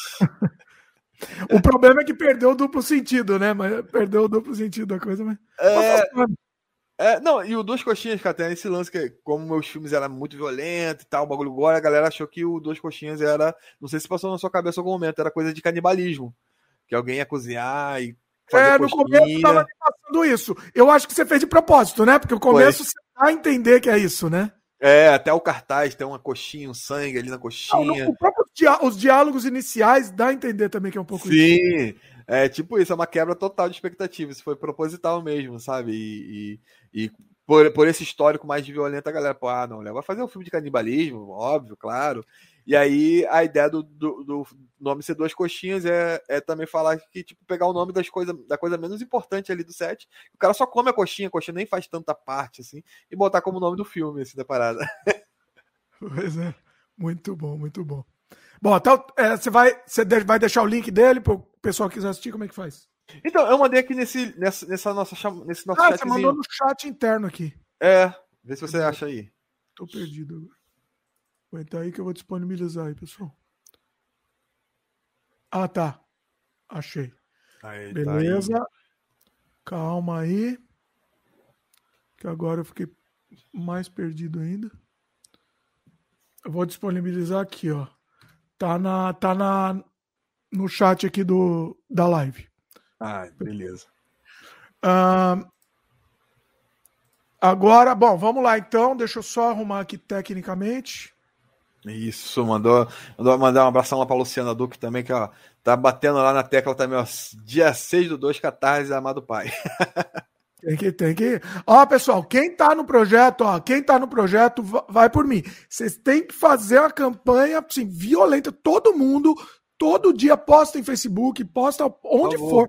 É, é assim, é um full time, é um trabalho full time no fim das contas. Pô, obrigado por ter falado isso aí pra galera não achar que eu sou chato. Vou pegar esse, esse trecho do vídeo e vou mandar pra eles. Ó, galera, não foi o que eu falei, não, ó. ó é a dica aqui do Dimitri. Tem que, tem que ser chato. Não existe outra opção que não seja ser chato, tá? É, é exatamente. A gente vai até, a gente vai até pensando numa estratégia, assim, para não encher o saco muito da, da audiência, de quem tá sendo mandado. Assim, tipo, em uma semana vai ser um grupo, na outra semana vai ser outro grupo de pessoas que vai ficar mais é. macetando para. Semana não, vai, vai fazendo assim, espaçado, menos tempo, acho. Sim, é. Pra, para dar para chegar mesmo, entendeu? Chegar. Isso. Pra, só ver que começa a ter ter retorno e ter, ter. Eles começam a ver o número subir, aí o pessoal se empolga para apoiar também, entendeu? Sim, Isso aí fica um pouco mais orgânico. Eu falei, assim, né? eu falei mal da minha campanha, mas o que, por que, que, eu, que, que eu fiz errado? A minha campanha foi bem até. O que, uhum. que eu uhum. fiz errado? Que é o que você está fazendo certo aí. Que não é o tudo ou nada. Na minha época não tinha essa opção. Ah, é de... nova, eu acho, essa, nova, é. essa opção. A minha era isso, só tinha tudo ou nada, entendeu? Sim. Então, assim, assim, com certeza vai dar certo. Pode ter certeza. Vai dar certo. Ah, vai dar certo. Vamos lá? Vamos para o retorno, então? Vamos lá para o retorno. Bora. Aí a gente aí. fica falando junto, assim, igual lá no, no, no Luciano. É, o mesmo esquema. Faixa de comentário aí, batendo papo. Então, beleza, pode, pode perguntar. Calma então, aí. também é um filme muito legal. Tá? Pessoal que está só no feed de áudio, vai lá para o YouTube assistir, é, assistir pelo, pelo menos o final. Porque aí é legal você ver o filme junto também, né? Acho que faz parte. Então é, é importante também. Ah, é Mas, bom que você, você fica gravado, né, cara? A gente, dá até pra gente, talvez futuramente, quando for lançar o DVD do, do filme, botar isso aqui como faixa de, de, de comentários, literalmente. Pois é, pois é. Vamos lá, vamos embora. Atenção, começou.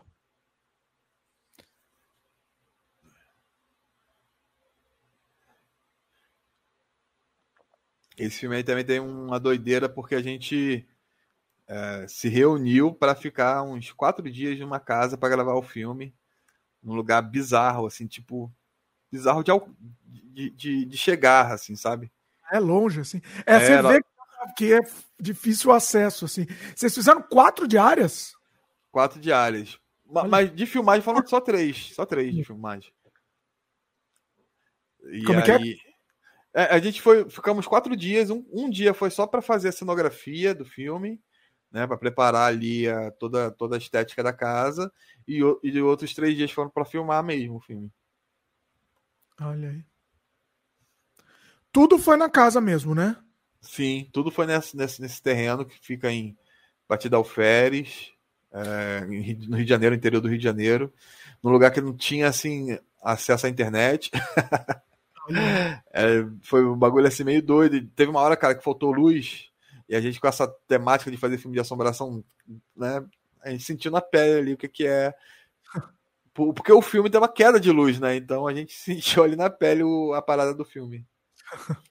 Ó, pode. Ó, é, Léo, vai dar spoiler aí, é liberado. Quem não quiser ver os spoilers, assiste o filme antes de assistir os comentários aqui. Mas aqui é liberado, vai lá. Ah. Tem que ah, ter, porque assim, vale o spoiler. Aí são os irmãos, né?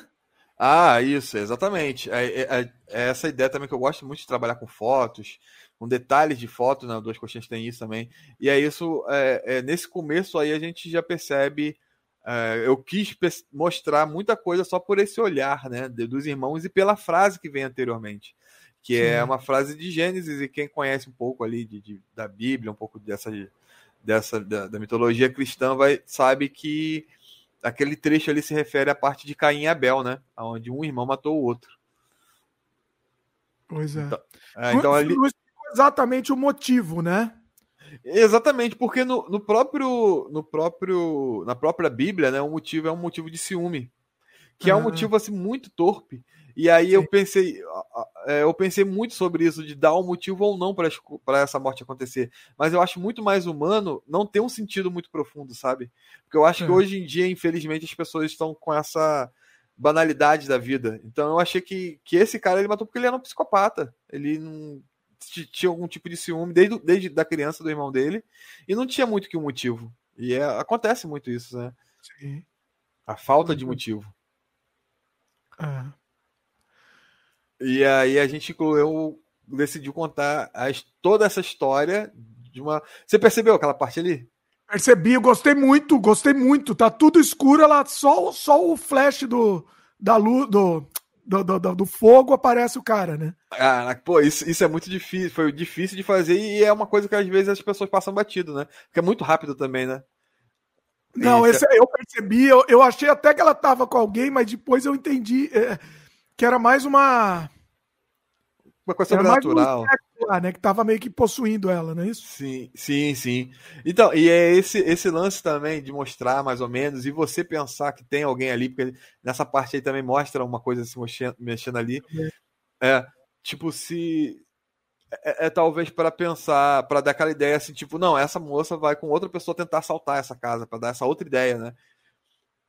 Tentando... É legal isso, né? Você subverter a expectativa é legal, né? Isso, porque a pessoa é uma coisa e, e, e, e vai para outra, né? Inclusive, eu, foi isso que eu tentei passar para esse personagem do Jazão, né? Que é o personagem que, que aparece aí, que é como se ele, ele, ele aceitasse o desafio, sabe? Quando a garota fala, pra, ele acha muito essa coisa assim, muito é... Ah, do nada chega uma mulher aqui na minha porta e fala que quer entrar para tomar. Ele acha muito isso muito um golpe, assim, já, entendeu? Mas ao, ao contrário de talvez ah, ficar com medo, pegar uma arma, apontar, ele não, eu aceito esse desafio, sabe? É, então isso, isso diz muito da. lá, isso diz muito da, da personalidade dele de ser mal, sabe? Ah, você vai vir pra cima de mim, então é, já é um motivo para eu te matar também, entendeu? Tipo assim. Mas, ó, eu pessoalmente, no, desde o começo, já achei ele meio, meio estranho. Sim. Já, Sim, já é... desconfiei dele também. É, então, é isso.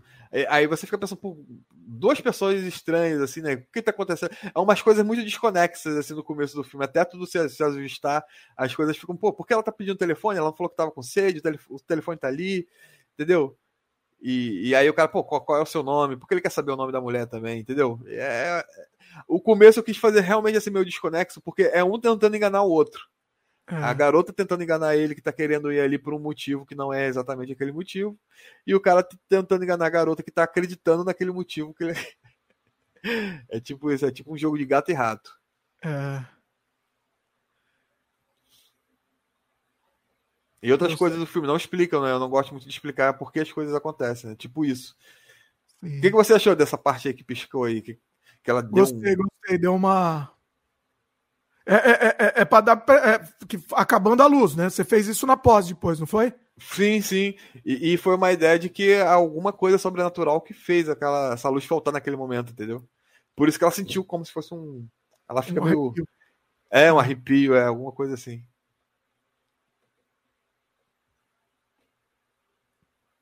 É, a gente, a, a, é, a, nesse momento, a gente começa a, imaginar. Aí o que foi me levando? Eu fui imaginar que aí.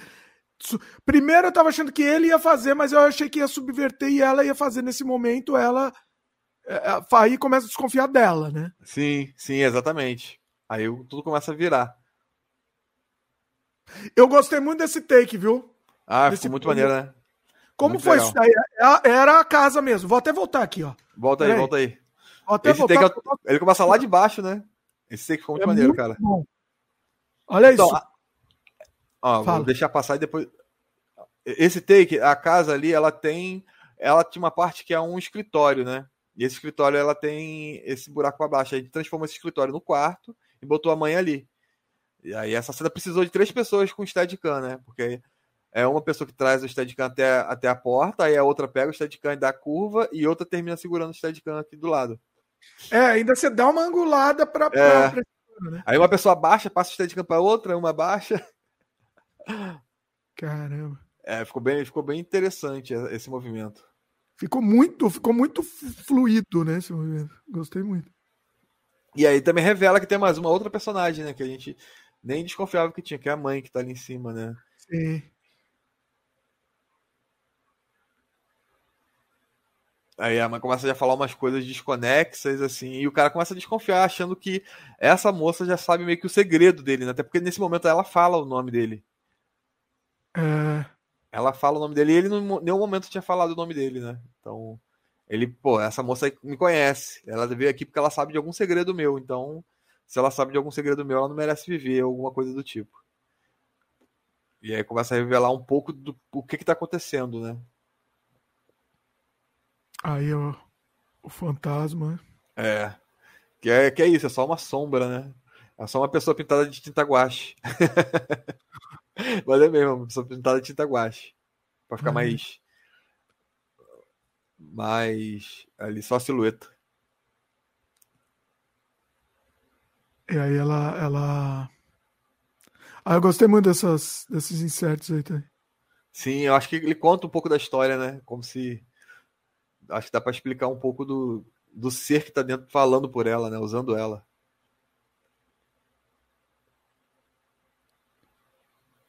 É, vai pro...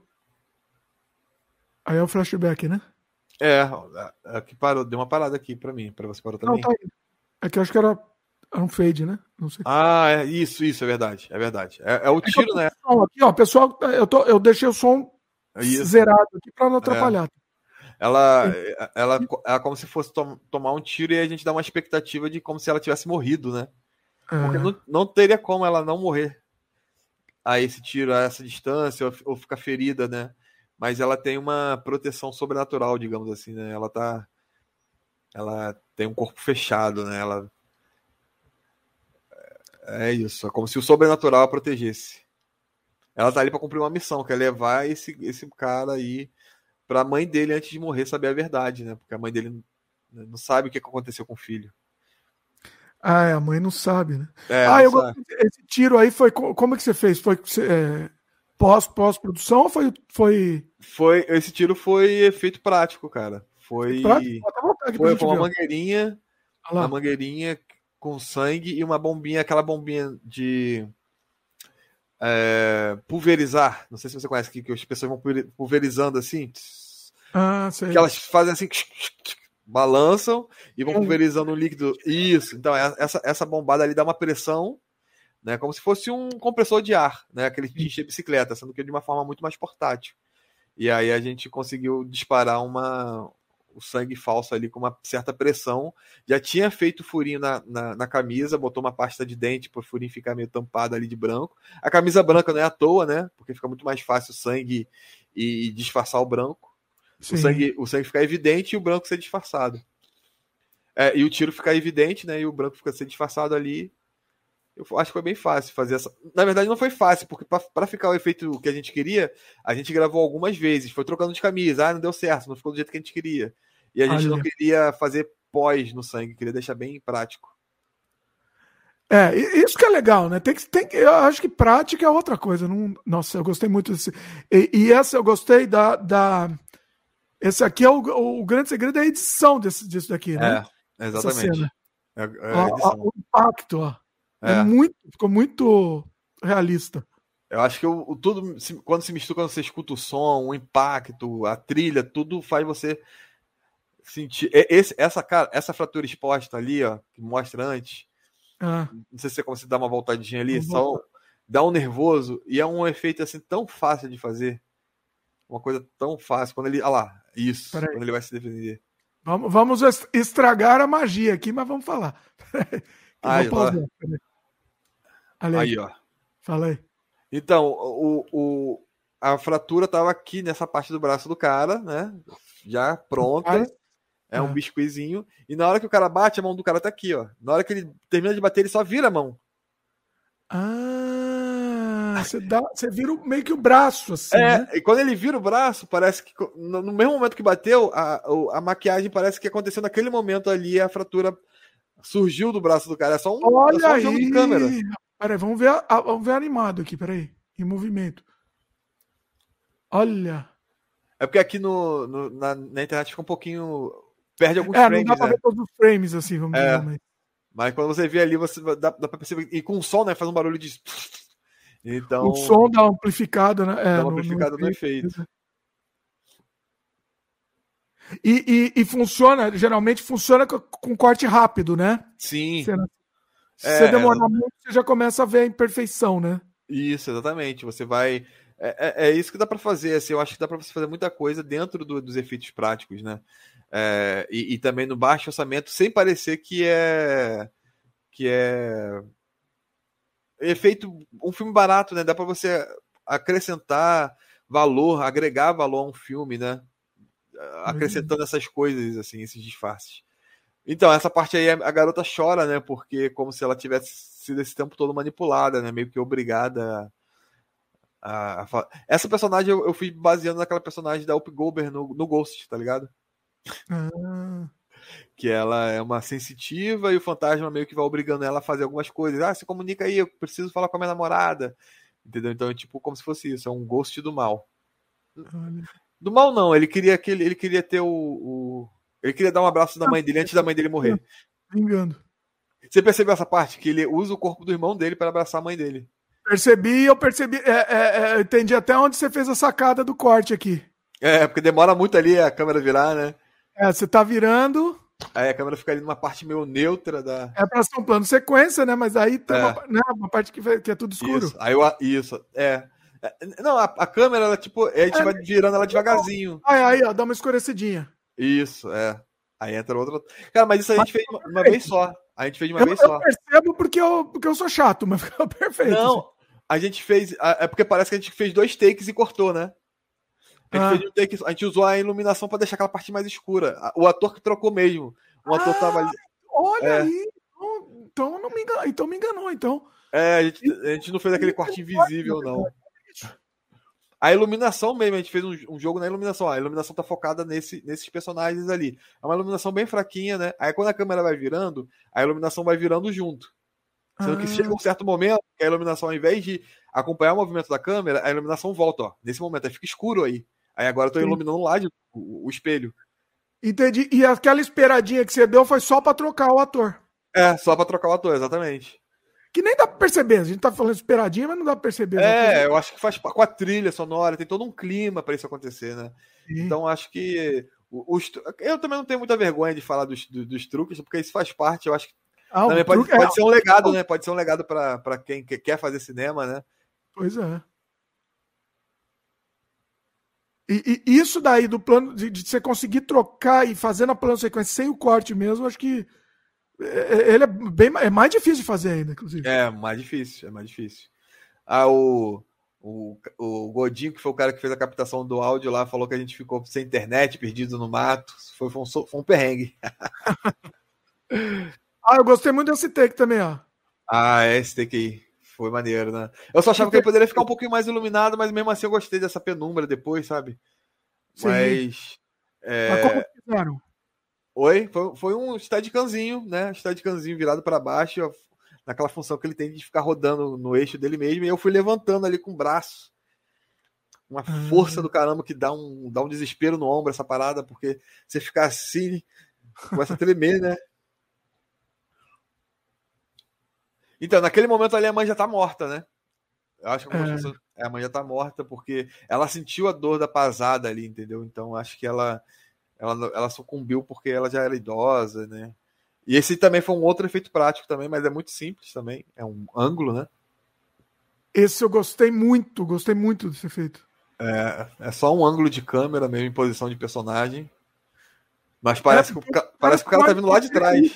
É, é, é perfeito mesmo. É. Algumas pessoas acharam que eu botei na pós, mas não foi não ali. É só um, um jogo de luz, né? Assim, e, e movimento, ou, o personagem no lugar certo, parecendo que ele tá meio de frente, enfim.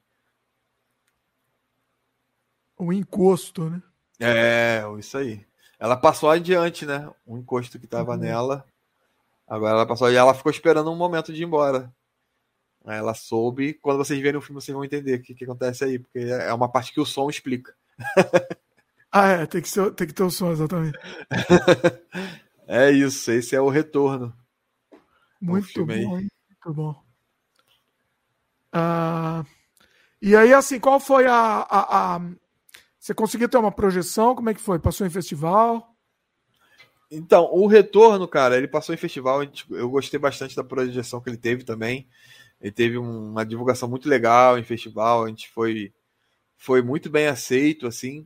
Ele, ele, ele teve. Eu tive uma dificuldade maior em editar esse filme, porque é, foi muita baixa luz ali, né? A gente gravou no limite da luz, então é, foi complicado, porque se puxava um pouquinho para a claridade, ele ia ficar muito. uma imagem muito. ia perder a qualidade. Então a gente queria deixar sempre nesse limiar. Já era a intenção de deixar o filme nessa, nessa, nessa tensão, né? Porque o filme se passa numa queda de energia, então isso foi proposital. Mas isso trouxe uma necessidade de edição muito mais aprimorada, muito mais. demorou mais tempo de achar o momento certo ali, o limiar da cor. E o, o, o retorno ele sofreu de, uma, de um problema pandêmico, né, cara? Porque o que aconteceu? O que vem acontecendo agora também muito. Que os filmes eles vêm passando muito em festival online, né? E aí no festival online, a pessoa entra no primeiro, no primeiro festival, assim, o filme entra no primeiro festival, e muitas pessoas já veem o filme. Então, no primeiro festival que o filme entrou, ele já foi visto por 10 mil pessoas. Aí no segundo, 20 mil pessoas. E aí Ai. acontece que ele vai caindo, entendeu?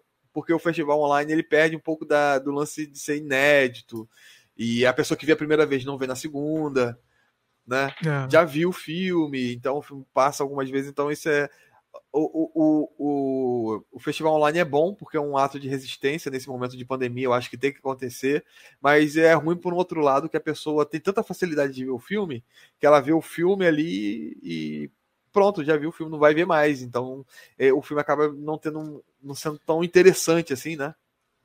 É. E acabou que ele foi pro. Ele tá no YouTube já, ele tá disponível, ele não teve nem tantos views assim porque ele já tinha já sido visto muito, entendeu? Então ali no, no destino final dele ali no YouTube, ele não teve tantos views, o, o que também não é ruim, a gente não faz filme por view, né?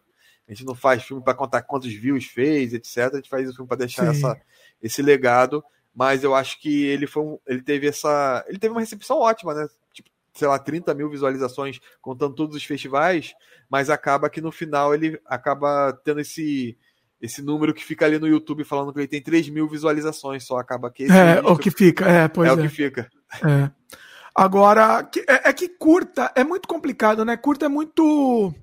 É muito sofrido isso, porque a vida do curta é, é, é restrita, né? Sim. Isso que é complicado.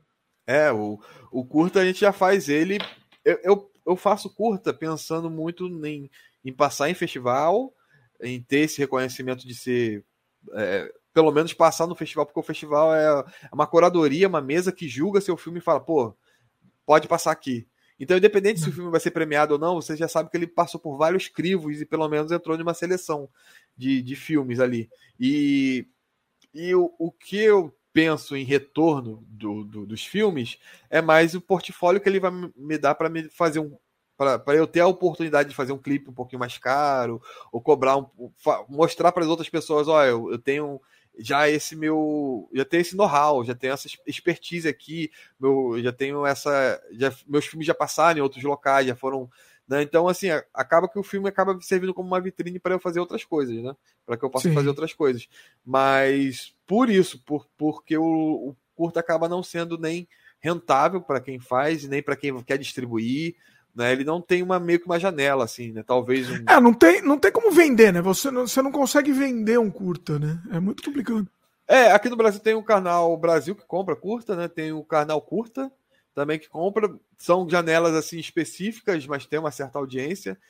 É, que você consegue até exibir o filme ali, ter um, talvez um retorno financeiro, eles, eles compram mesmo. Inclusive, tem, tem filmes do Joel Caetano que está lá. Então, eles, eles geram uma certa receita. É, mas é, também não é uma janela ampla, tão ampla assim, sabe? Apesar do canal curta ser um canal que tem um nome curto, ele não passa curta na sua programação toda. O canal Brasil ah, é. ele tem uma janela de curta, mas é só num horário específico. Então acaba assim que o curta ele, ele acaba virando aquele, aquele, aquele mais aquele experimento do, do realizador mesmo, né? Em tentar se, se fazer coisas diferentes. E, e, eu acho que é ali o, o, o, grande lance do curta, cara, que que é a pessoa fala assim, pô, quanto que você fez esse filme? Ah, pô, se você fez por esse valor, então se te der esse aqui, você consegue fazer um longa. É uma coisa que eu escuto sempre. Sim. Então ele meio que vai validando esse lance. Tá certo que não quer dizer, eu sei que não, são coisas totalmente diferentes, um longa e um curta. São histórias totalmente diferentes. Eu vou falar, pô, eu fiz oito longas, quer dizer, eu fiz oito curtas, já tô apto a fazer um longa. Não, é tem similaridades, mas é uma jornada totalmente diferente. É, com, com, dificuldades, com coisas totalmente diferentes, maior, digamos assim, né? Muito mais difícil, muito mais complicado. Mas eu acho que essa jornada no longa, pelo menos, já calejou meu pé para pisar mais tranquilo nessa, nessas pedras aí. É. Não, acho que tá, tá, tá no caminho, acho que tá no caminho, Léo, e, e, eu tenho certeza que vai dar certo. Esse, vai dar certo essa campanha aí, com certeza. Pessoal, prestigia lá o, o Catarse no, no como chama? Meu, meu pai, não, quem é? Amado Pai. Amado Pai. Prestigia, vale a pena, realmente vale a pena, assim. Tem, tem já o vídeo, já dá para o pessoal ver o vídeo já de de campanha, da campanha, então já dá para sentir um pouco. Ah, eu tô, eu tô empolgado. Eu acho que vai ser, eu acho que vai ser bacana. Vai ser Isso aí, galera. Dá, dá, dá para assistir o videozinho lá de, de, chamada da campanha, né? Então, se você está assistindo o vídeo, clica lá na na, parada, na, na, na opção de qual é a opção mesmo? O verdinho lá, que é para você já se, pre, se programar para. Deixa o projeto salvo, isso. Salva o projeto. Deixa o projeto salvo, que assim que ele entrar, ele vai chegar uma notificação para você, para você conhecer as recompensas, o porquê apoiar. Tem muita informação assim que a gente trouxe para esse projeto para você conhecer um pouco da história, conhecer as recompensas, que a gente também pensou com muito carinho, e, e ajudar a gente nesse, nesse, nesse projeto que eu acho que vai trazer um frescor aí pro cinema, assim, né? É, só de referências, assim, para quem tá pensando o que, que vai ser o Amado Pai. É, a gente tem, tem, referência de Hereditário, de Midsommar, é, ah. de Morto Não Fala, Evil Dead, né? Então, assim, tem várias. Tem, tem referências de cinema brasileiro, como Central do Brasil, como Canastra Suja, como Abril Despedaçado. Então, a gente botou essas coisas de uma forma assim é, não esconder nossa brasilidade, entendeu? Vai ter aquele lance do barzinho, do boteco, do vizinho ouvindo um, um samba, um funk, da, da, da, arquitetura ser totalmente interior do, Brasil, do jeito da pessoa falar mesmo, da, da, né? sem, sem ter aquele, aquela necessidade de, de, de atuação assim muito robusta, sabe? Vai ser mais focada no, no naturalismo. É, é uma palavra Isso que é muito falando... legal. Isso, isso que eu tô falando muito no, com os atores, naturalismo de, de do personagem ser alguém que pareça alguém que você encontre na rua, né? Do personagem ser alguém tipo, que você se identifique. Né? Porque eu acho que muitas pessoas têm, têm, têm essas histórias de, de idosos na, na, na, na, nas suas vidas, né? Eu mesmo tive a minha avó, que, que minha mãe tomou conta dos últimos dias dela e ela foi se transformando de uma forma muito triste até, né? Às vezes é um momento muito triste e a gente é, explorar mesmo o nosso existencialismo, né? Explorar mesmo quem nós somos, a, a, nossa finitude, a nossa a nossa passagem aqui na Terra que é muito pequena. O terror cósmico tem muito disso, né? Porque o, o terror cósmico mostra que você é, é, apenas um grão de areia dentro do universo gigantesco, cheio de criaturas e coisas inexploradas. Então é, é, é nisso que a gente quer se pautar e, e, fazer as pessoas se identificarem, né? Isso que é o mais, mais doido. Eu quero que as pessoas se identifiquem com esse filme de terror, sem deixar que o, sem deixar de lado essa, essa parte de terror mesmo, sabe? De, de ter coisas dolorosas de ver, de ter coisas impactantes de ver, né? Porque é, eu não faço isso assim apenas pelo exploitation, né? É assim, eu quando penso nisso, eu tive, eu ouvi muitas coisas violentas aqui no Rio de Janeiro, eu morava numa comunidade, então vi coisas muito violentas. Então eu acho que também é uma forma de expurgar esses demônios dessas coisas que eu vi, assim, sabe? Quando as pessoas veem o Duas Coxinhas, elas falam assim, tem nada a ver com esse assunto, mas mudando esse assunto. As pessoas veem Duas Coxinhas, ela fala ali no final do Duas Coxinhas tem uma coisa que eu não quero falar muito que dá spoiler, mas que tem um personagem que ele é gravemente ferido, você viu, né? E mesmo assim ele continua andando e vai para um outro ponto. Muitas pessoas falam, não, cara, que dali é impossível, o cara tomou muitos ferimentos e ele não vai, não, não aconteceria isso. Não aconteceria isso. E eu tenho, tipo, vivência de falar que aconteceria isso com uma pessoa muito ferida. Ela, ela teria essa possibilidade de, de acontecer isso mesmo, entendeu? E aí você fala, não, mas você tá mentindo, é uma lorota. Tem um vídeo, inclusive, de uma outra coisa, que não foi a minha vivência, que foi a aconteceu na Praça da Sé em São Paulo. Não sei se você lembra, tinha um cara é, é, fazendo de refém uma mulher, a polícia cercou a praça e veio um mendigo, e o mendigo desarmou esse, esse cara. Sendo que antes do mendigo desarmar, ele tomou vários tiros na cara, tomou um tiro na mão, e mesmo assim ele continuou lutando com o cara. Ele conseguiu desarmar o cara, a polícia chegou, matou o cara, e aí depois o mendigo morreu. Mas ele tomou muito tiro, muito tiro, queima-roupa, assim, sabe? E mesmo assim ele desarmou o cara e aí depois ele foi desfalecendo. Assim, então, o ser humano, a máquina, a máquina humana, assim, fora dessas bizarras. Desse, desse assunto bizarro da violência, que é uma coisa muito assustadora, é a, a, o ser humano ele é muito. Deu uma travada, você tá me ouvindo? Não sei se eu estou sendo transmitido ainda, porque eu acho que deu uma travadinha aqui. Ah, então, eu tô transmitindo, não. Então, o ser humano, ele é muito. É, é uma máquina muito magnífica, né? Fora a parte da violência também, nisso aí tudo também, que é uma coisa, uma realidade triste, né? Não, tô aqui para vangloriar violência nem nada disso. É, então, Dimitri, ainda tô. Você falou que caiu, né? Eu acho que você vai voltar daqui a pouquinho, eu tô aguardando aqui. Enquanto isso, esse aqui é o canal do Dimitri Cosna, vai se inscrevendo no canal você, o canal do Dimitri não foi hackeado por mim. Eu estou apenas aqui fazendo a vez do Dimitri. Mandar um abraço aqui para a Luaninha. Ô, oh, Lu! Beijo, minha esposa linda! É, o Dimitri vai estar tá voltando daqui a pouquinho, tá, gente? Já está aqui recarregando aqui. Vocês ainda continuam me ouvindo ou eu tô. Tô sozinho aqui. Léo. Oi. Eu tô te ouvindo, Dimitri. Houston. Houston. Você tá. Terra para Houston. Lero, lero. Acho que teve um problema aí na comunicação. Tá voltando, gente. Deixa eu mandar um recado aqui. Léo? Voltou? Tô, tô te ouvindo, Dimitri. Tô te ouvindo. Ah. Vá, vá, vá, é, é. Tá, tá ruim a coisa. Hoje a coisa tá ruim. Talvez caia de Não, novo. Eu, eu, acho que a galera tá me ouvindo, eu fiquei lá falando lá. é, então, foi bom, foi bom que você ficou levando aí. Se eu, se eu cair de novo, leva.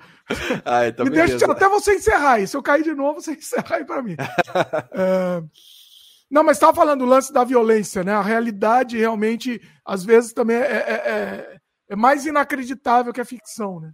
Sim, verdade. É. É muito. É, e é isso que eu falei também, que faz parte também do, do body modification, né? É, a exploração ali desse corpo humano, né? Como uma máquina em si, né? Tipo, é, com essa força assim, muito doida que, que o ser humano tem, uma força muito doida nos seus punhos, né? na, na sua capacidade de pensar, no seu polegar opositor, né? É uma coisa assim muito, muito incrível mesmo. E é uma máquina, né? Não tem tudo isso de ruim que está acontecendo aí no planeta? Então, foi a gente que fez. Pois é. é esse é o nosso legado. Pois é. Essa máquina é, humana aí serve só para isso, destruir. Exatamente. É para isso que serve a humanidade, só para destruir. É para isso que serve a humanidade, exatamente. Se não tivesse um Estamos ser humano. Para destruir, pois é. É, pô. Você, joga um cocô de vaca no rio, tranquilo, vai se desfazer, vai estar. Tá, agora você joga um cocô de ser humano lá, pra você ver se não dá merda. Exatamente. Ó, Léo, muito bom, muito bom mesmo. Você vai voltar aqui, tá? Essa pô, foi espero. sua estreia só, mas vamos combinar de novo, você vai voltar. É, Inclusive, vai voltar, cobrar, talvez, vamos combinar de você voltar durante a campanha ainda. E faz mais jabá pô, também. Claro. Pô, e já boa. sabe que eu vou pegar uns pedacinhos aqui pra compor as nossas postagens Ó, fica à vontade também. aí, pode ficar à vontade. Vamos depois, eu quero marcar uma sua. Aí, marca com outras pessoas juntos também. A gente faz um debate, faz algumas conversas, vai ser interessante também. Vai, Trazer, vai. Talvez o Fabiano, tô... Peter, enfim. Trazer o pessoal Ótimo, tô à disposição, cara. Tô à disposição mesmo. É, eu acho que é muito importante aproveitar esses espaços e, e também a, a, é, divulgar, né? ajudar você também a, a, divulgar, fazer, incentivar, né? Tipo, eu acho muito legal. Acho que, tipo, você é um criador de conteúdo independente, eu sou um, um produtor independente. A gente tem um, um, você quer falar de, de coisas, né? Você quer falar de terror e eu quero que as pessoas falem. Então, assim, nada mais justo que a gente ter essa parceria mesmo, né? Um ajudar a incentivar o trabalho do outro, porque uma coisa alimenta a outra, né? A mídia independente ajuda muito quem é produtor independente.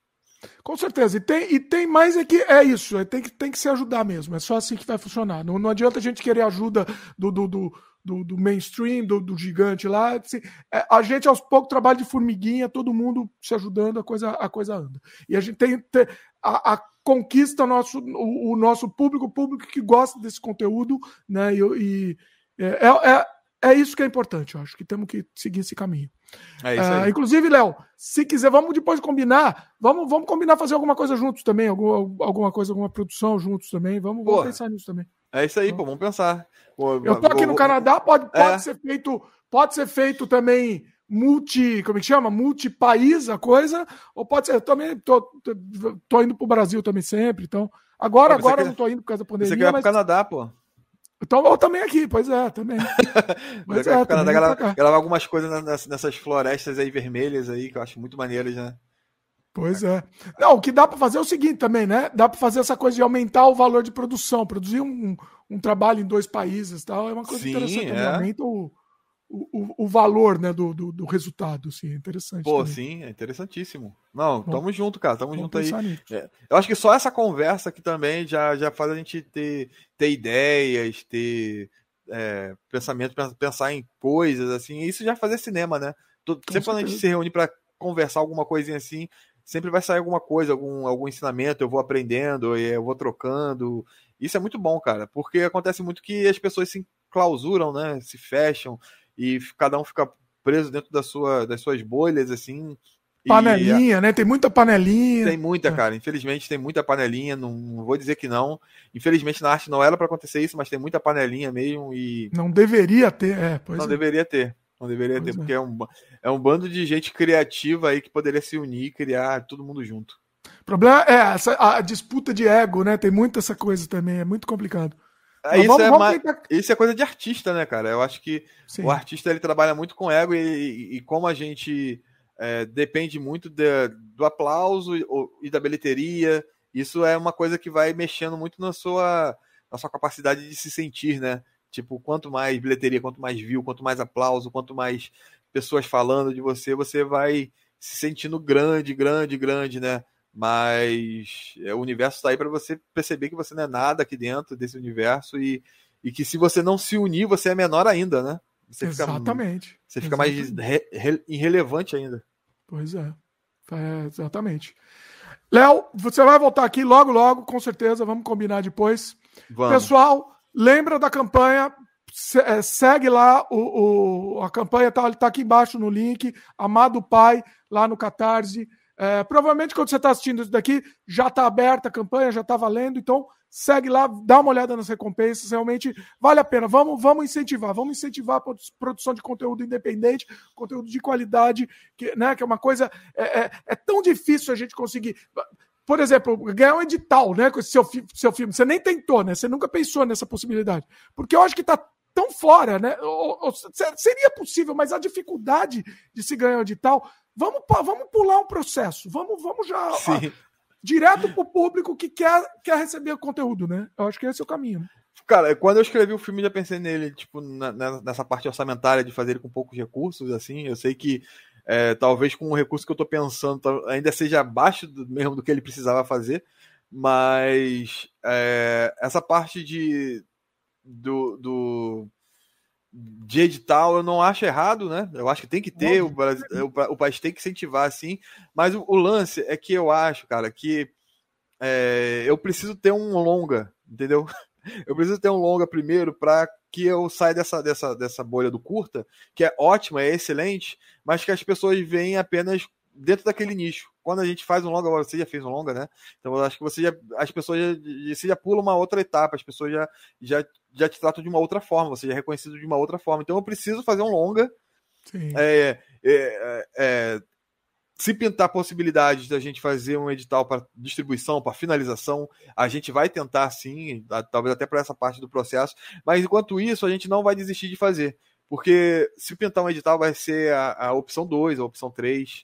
Entendeu? Ele não, não vai, deixar de existir por causa da, na esperança do edital, né? Isso que é, exatamente. É. Ele não vai deixar de existir porque é, acontece muito disso também da galera ir focando no edital e aí às vezes o edital não acontece, a pessoa se frustra muito porque para montar um edital precisa fazer basicamente um, um, filme, né? Você tem que mostrar, você tem que ter pessoas relevantes, você tem que ter um, uma sinopse, fotos, é, tem que montar uma, uma, uma, coisa que vai chamar a atenção daquela pessoa que vai olhar seu edital e falar, pô, esse aqui é melhor do que aquele ali. Vai valorizar o seu, o seu projeto. Então, é, é, todo um trabalho ali muito grande. Agora, nesse momento que a gente está do filme, a gente já tem todo esse trabalho mais ou menos feito, porque a gente, a gente foi criando o filme para ele ter possibilidades, não deixar de. não se fechar não se fechar só no financiamento coletivo, mas ele está aberto a financiamento coletivo, a financiamento privado, a, finan a financiamento go governamental. A gente está aberto a todas as possibilidades, entendeu? Sim. Então, é, é isso. O que a gente está trabalhando agora nesse momento é o que a gente pode fazer com, com a nossa equipe. Mas se outras, outras possibilidades for pintando, a gente vai abraçando também essas possibilidades. Mesmo porque, assim, o filme é isso, mas quanto mais dinheiro entrar, obviamente que você consegue, você consegue ir aprimorando algumas coisas, né? Que você, você a gente, né? Você dá um jeito para resolver tal situação, mas que você pode resolver de um outro jeito, né? Quanto mais dinheiro, melhor, obviamente. Sim, né? óbvio, é. é. Até é. para você dar uma, uma um, um uma possibilidade melhor de, de, profissionais, né, gente? São artistas. Um suporte, né? Até um, um suporte, suporte, melhor, exatamente. É. É, são, é um, é um, são pessoas, são artistas que, que, que o Brasil não, já não valoriza muito bem, né? É, é. a classe artística no Brasil sofre muito, então é, eu, eu, assim, eu, a gente está fazendo esse filme de baixo orçamento agora, sim, mas para sempre alcançando maiores possibilidades, né? Eu não estou falando que eu preciso de muito orçamento para fazer o filme. Eu acho que eu sempre vou escrever filmes e fazer histórias que, que sejam um pouco mais contidas, assim, eu não tenho essa ideia megalomaníaca, não é que eu acho chato o filme da Marvel, ou que é que eu como autor, né, como realizador, tenho a minha característica própria. Então, as minhas características são de histórias mais contidas, focadas no ser humano, focadas em histórias humanas e coisas assim, vivências humanas mais simples. É, mais do dia a dia, digamos assim, né? Mesmo que tenha loucuras, assim, eu quero, eu quero sempre que as pessoas se reconheçam de alguma forma. E e a, a, a, mesmo tendo orçamento, eu vou fazer filme sempre com um orçamento mais contido. Mas esse filme que a gente está fazendo agora é com o orçamento mais contido possível, né? É tipo isso. Então, é, é pode ser um, um talvez uma loucura, né? Para quem está vendo de fora, mas eu não tenho dúvida que é viável, né, e que é possível e que a gente tem capacidade para fazer. E, cara, eu também não tenho nem dúvida que daqui a um tempinho o nosso filme vai estar tá aí. Não sei como, mas a gente vai é. viabilizar isso aí. Isso é legal. É, é, você falou de, do, do longa abrir porta, né? A gente fez o, o nosso longa Desamantes justamente para isso também. A gente tentou muito edital antes, muito, muito, Sim. e era aquela frustração uma atrás da outra, né? Sim. Vamos produzir do, nosso bolso o que dá para a gente fazer, escrever uma história que dá para a gente fazer, que, isso. que seja viável, né? Sim. E isso. foi o que aconteceu com o Desamante. Fil, fil, filmamos em três madrugadas, né? Nossa. Três Três madrugadas, um longo e três madrugadas. Uma loucura absurda. Assim. Loucura, loucura. É isso. E é o que tinha. É assim, É, é, o pessoal que não entende filme, assim, não entende que assim, uma diária é uma coisa muito complicada, né? Quanto menos diária você consegue fazer, Sim. mais viável fica, mais, mais barato fica seu filme, né? Sim, é o, o processo todo de pré-produção que, que às vezes as pessoas têm aí durante anos, 10 anos, 5 anos, esse processo todo vai cair em 15 dias, 2 meses, 3 meses, pois que é. são as diárias de gravação. Né? E para o é. longa a gente está pensando em 15, di em 15 diárias, né? 15 Já diárias é... é... muito bom, inclusive. Bom, bom prazo, inclusive. É, é um prazo é que assim, vai, ainda vai ter efeito. O nosso a gente pensou justamente até sem efeito, por isso que Sim. não é um filme de terror, nada, porque não, não teria efeito, teria mais, era mais de atuação mesmo, né? Sim. A gente Sim. focou em atores muito fortes para justamente não ter nenhum problema da, da, dessa barreira da atuação. E, e, não tinha barreira de efeito, uma locação só, essa ideia. Mas uh, por que, que eu estava falando isso? Ah, não, você tá, porque você falou de abrir portas, né? Sim. E realmente abre portas. A Geisla Fernandes, que dirigiu comigo, uh, ela depois dos Amantes, ela conseguiu aprovar vários editais, inclusive vários projetos tal. Uh, abre realmente abre portas, né? Sim, sim. Eu tô, tô com algumas ideias também de edital. Agora parou tudo, né? Agora morreu tudo no, no Brasil de edital, mas, mas vamos ver. Assim, ano que vem já coisa acho que começa a dar uma, dar Bom, uma é, melhorada. Acho que vai dar uma melhorada, assim, né? Eu acho que tem, tem é. que dar uma melhorada, né, cara? É, pois é. é. Tipo, quando a gente chega no fundo, não tem mais como passar disso, né? dá pra passar do fundo.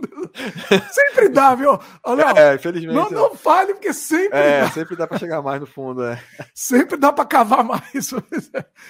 É, e, cara, e é esse lance, né? Você fez o filme aí com, com baixíssimo. Com baixíssimas possibilidades, é aquele lance, né? A, a, a falta de estrutura, a falta de orçamento é o maior termômetro para a criatividade, né? Então, pois assim, é. é. ali que você con consegue se moldar. Então, tem muito desse outro lance também que a galera fala muito que um diretor de curta não consegue fazer um longa, né? Porque é um processo também todo, totalmente diferente, até na forma de contar a história, né? Uhum. É, e por isso mesmo eu, eu pensei muito na, na forma de, de, contar essa história, porque às vezes, quando o cara vem, vem muito do, do, do curta, ele faz umas histórias muito que daria no, no curta, mas quando é, você desdobra ela no longa, ela fica meio chata, ela fica só com comecinhozinho, um meiozinho, um finzinho, né? Porque ele, o cara é, tá acostumado é muito a, a sintetizar, vê, né? né? É, é o que a gente mais vê de longa é isso, né? Essa injeção de linguiça para render o longa. Né? Isso, né? exatamente. E, ah. e aí, nisso, até nisso a gente teve uma, uma, uma preocupação de uh, acrescentar as coisas muito necessárias no filme. Claro que ele tem. Todo filme tem que ter uma gordurinha, coisas assim que, tipo, ah, quer dizer que se eu tirar essa cena aqui não vai fazer diferença? talvez não faça, mas são poucas as coisas que você vai vai vai ver que está um pouco deslocada. Todas as coisas ali no filme vão somando. Inclusive o Marcelo Carrati, quando ele mandou ali o comentário, ele falou: o roteiro está muito chuto, sem muitas gorduras. Então é isso. É, ele, ele tá exatamente sem essas partes de enrolação. Né? Ele está muito ele contando, focado mesmo na história e, na, e na, no estudo de personalidade do Samuel, que vai ser o Paulinho Serra. Muito bom. Nossa, muito bom. Tô, tô bem empolgado para ver. Vamos, vamos, vamos prestigiar aí, pessoal. Vamos, vamos fazer acontecer. Vamos fazer acontecer. É, o, o, eu conto contigo também, cara. Já vai pensando em 10 amigos seus. Tô igual aquele vendedor da Rinodê, sei lá. Fazer uma pirâmide, né? Uma pirâmide. É, eu, eu vou marcar um encontro com você no sábado, que eu tenho uma proposta muito boa para passar para você. Chega no sábado lá, a pessoa prepara um bolo, um almoço, aí vai ter uma proposta muito boa para você. você. Fazer uma proposta irrecusável. Irrecusável, exatamente. Chega lá, pô você e mais 10 amigos seus estão contratados para trabalhar comigo aqui na Rinodê, vender perfume. Não, aqui a proposta que eu quero fazer é para você chamar seus amigos aí também aí para ajudar a gente a divulgar essa, essa parada aí que a gente precisa mesmo, né, de, de, de furar nossas bolhas, assim, né? A gente precisa mesmo chegar. A, e é isso, a gente, a gente se interessa pelo projeto só apoiando que a gente vai conseguir ver esse projeto realizado. A gente, como. A, a gente como público de algum projeto que a gente goste, só assim que a gente vai conseguir ver realizado. Nesse sentido, né? Um projeto independente, assim. O, é, o Will Hu, o comentou aqui, o filme Lights Out foi isso. O curta foi incrível, o filme ficou bem chatinho. Ah, Essa sim, é verdade. Da, da linguiça, né? Injeção de linguiça. É, não sei se você viu esse filme, até de um diretor até, até que legalzinho, cara. Ele fez o, o Shazam, ele dirigiu o Shazam. É um cara assim que, tipo, ele teve. Ele um, um, dos filmes lá da Invocação do Mal, lá, eu acho que é Annabelle 2, que foi até legal, mais ou menos assim, razoavelmente legal. É, mas é isso, ele teve. Ele fez um curta-metragem que é uma hora, que é só a mulher. Não sei se você já viu esse curta. A mulher acende a luz, apaga a luz, acende a luz, e vai aparecendo uma assombração cada vez mais próxima, um curta bem simples. E foi um sucesso, né? E aí deram oportunidade pro cara fazer o longa, e o longa não ficou bom porque só encheu linguiça, né? Eu, também cê, é outra pega, coisa, né? Você pegar a mesma história do seu curta, portar para um longa, é. é dá, não vou falar que não dá para fazer, mas Sim. é muito difícil você fazer. Muito isso. difícil, cara, muito difícil. Tanto que eu não tenho assim, todo mundo fala, pô, continua as histórias aí do seu curta, faz pelo menos um curta, o outro curta, parte 2 daquele curta, ou faça um longa da, da, daquela história que daria um longa. Eu não tenho essas, essas ideias assim de, de fazer. Mas é. se alguém que tiver 5 milhões e quiser comprar os direitos das histórias, aí fica à vontade, aí eu vendo. Aí tudo faz. se dá, dá seu jeito. aí você dá seu jeito. Tudo dá certo, assim, pois é. Eu acho eu que ao contrário é possível. Então. eu acho que você pegar um longa e fazer virar um curta, sim. dependendo da história, é mais possível, né? É. Talvez. Sim, Talvez. Eu acho, eu acho. Eu acho, é. eu acho sim. É. É o que, que dá para você sintetizar, talvez, ali e, e fazer uma, uma historinha menor, alguma coisa assim do tipo, e, e, e sintetizar. Eu acho que dá. Acho que dá para fazer. Agora, ao contrário, é muito complicado. Também não tô, não tô falando que não dá, mas é complicado. Ainda mais é se você quiser seguir mesma a mesma paradinha, né? Tipo a mesma métrica ali. Tipo tem um, um aquele filme 12 Macacos do Terry Gilligan, né? Que ah. Filmaço, né? Um filmaço. Esse filme ele é baseado em um curta também, que é o La Jati, que é um filme francês, todo feito Olha. em foto. É um Sério? Filme... É, tem um no YouTube esse filme, La Jati. É um filme muito bom, cara. Muito bom. E ele é todo feito em foto. Só foto. No... As imagens são fotos sequências, assim, e fotos sequências bem espaçadas, assim, não são tipo fotos que vão é, de... determinando movimentos, não, são fotos é... bem paradas mesmo, assim, com sonorização, muito boa a sonorização e, e, a, e atuações, assim, tipo foto, fotojornalismo, né? E aí hum. é uma história tipo muito. Como aquelas fotonovelas, né? Tipo fotonovela, exatamente. Tipo fotonovela. Sendo que Não aí eles fizeram. É, é, é, 62 o curta. É, exatamente. 62 Olha o curta. isso.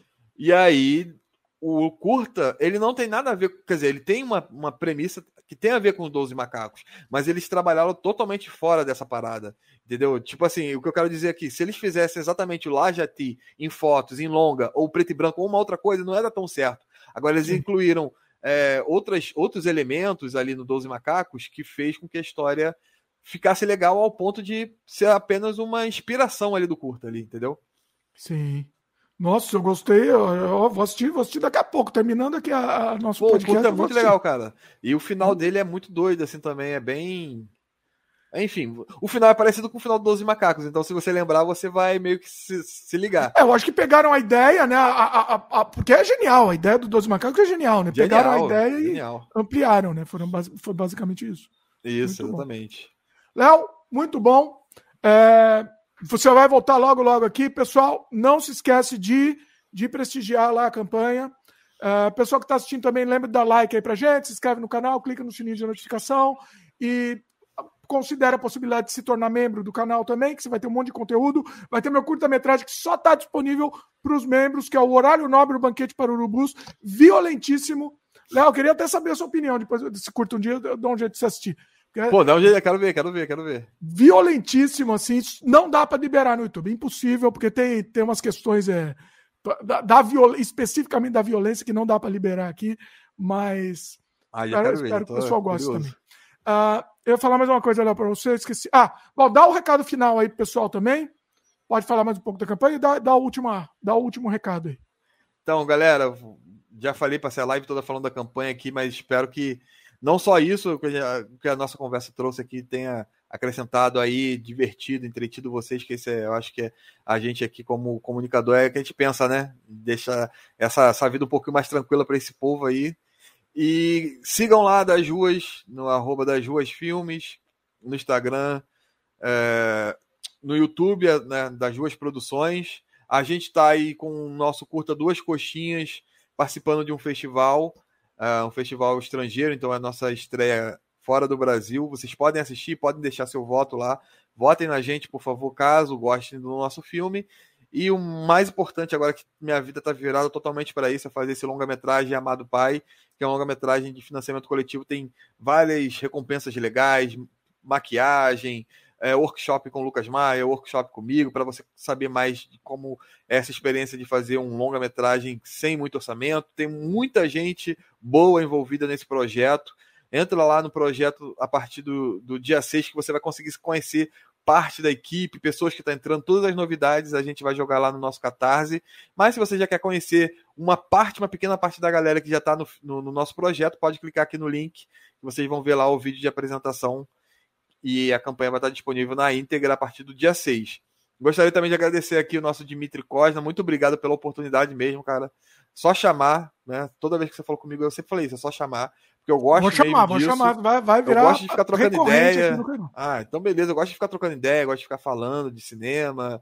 Eu acho que isso é, é bom, assim, né? A gente tá vivendo um momento assim que tá todo mundo muito fechado, então é sempre bom trocar essa ideia. E é isso, irmão. Muito obrigado mesmo. Até a próxima. Tamo junto. Valeu, Léo. Obrigadão, foi excelente. Valeu, pessoal, e até a próxima. Valeu!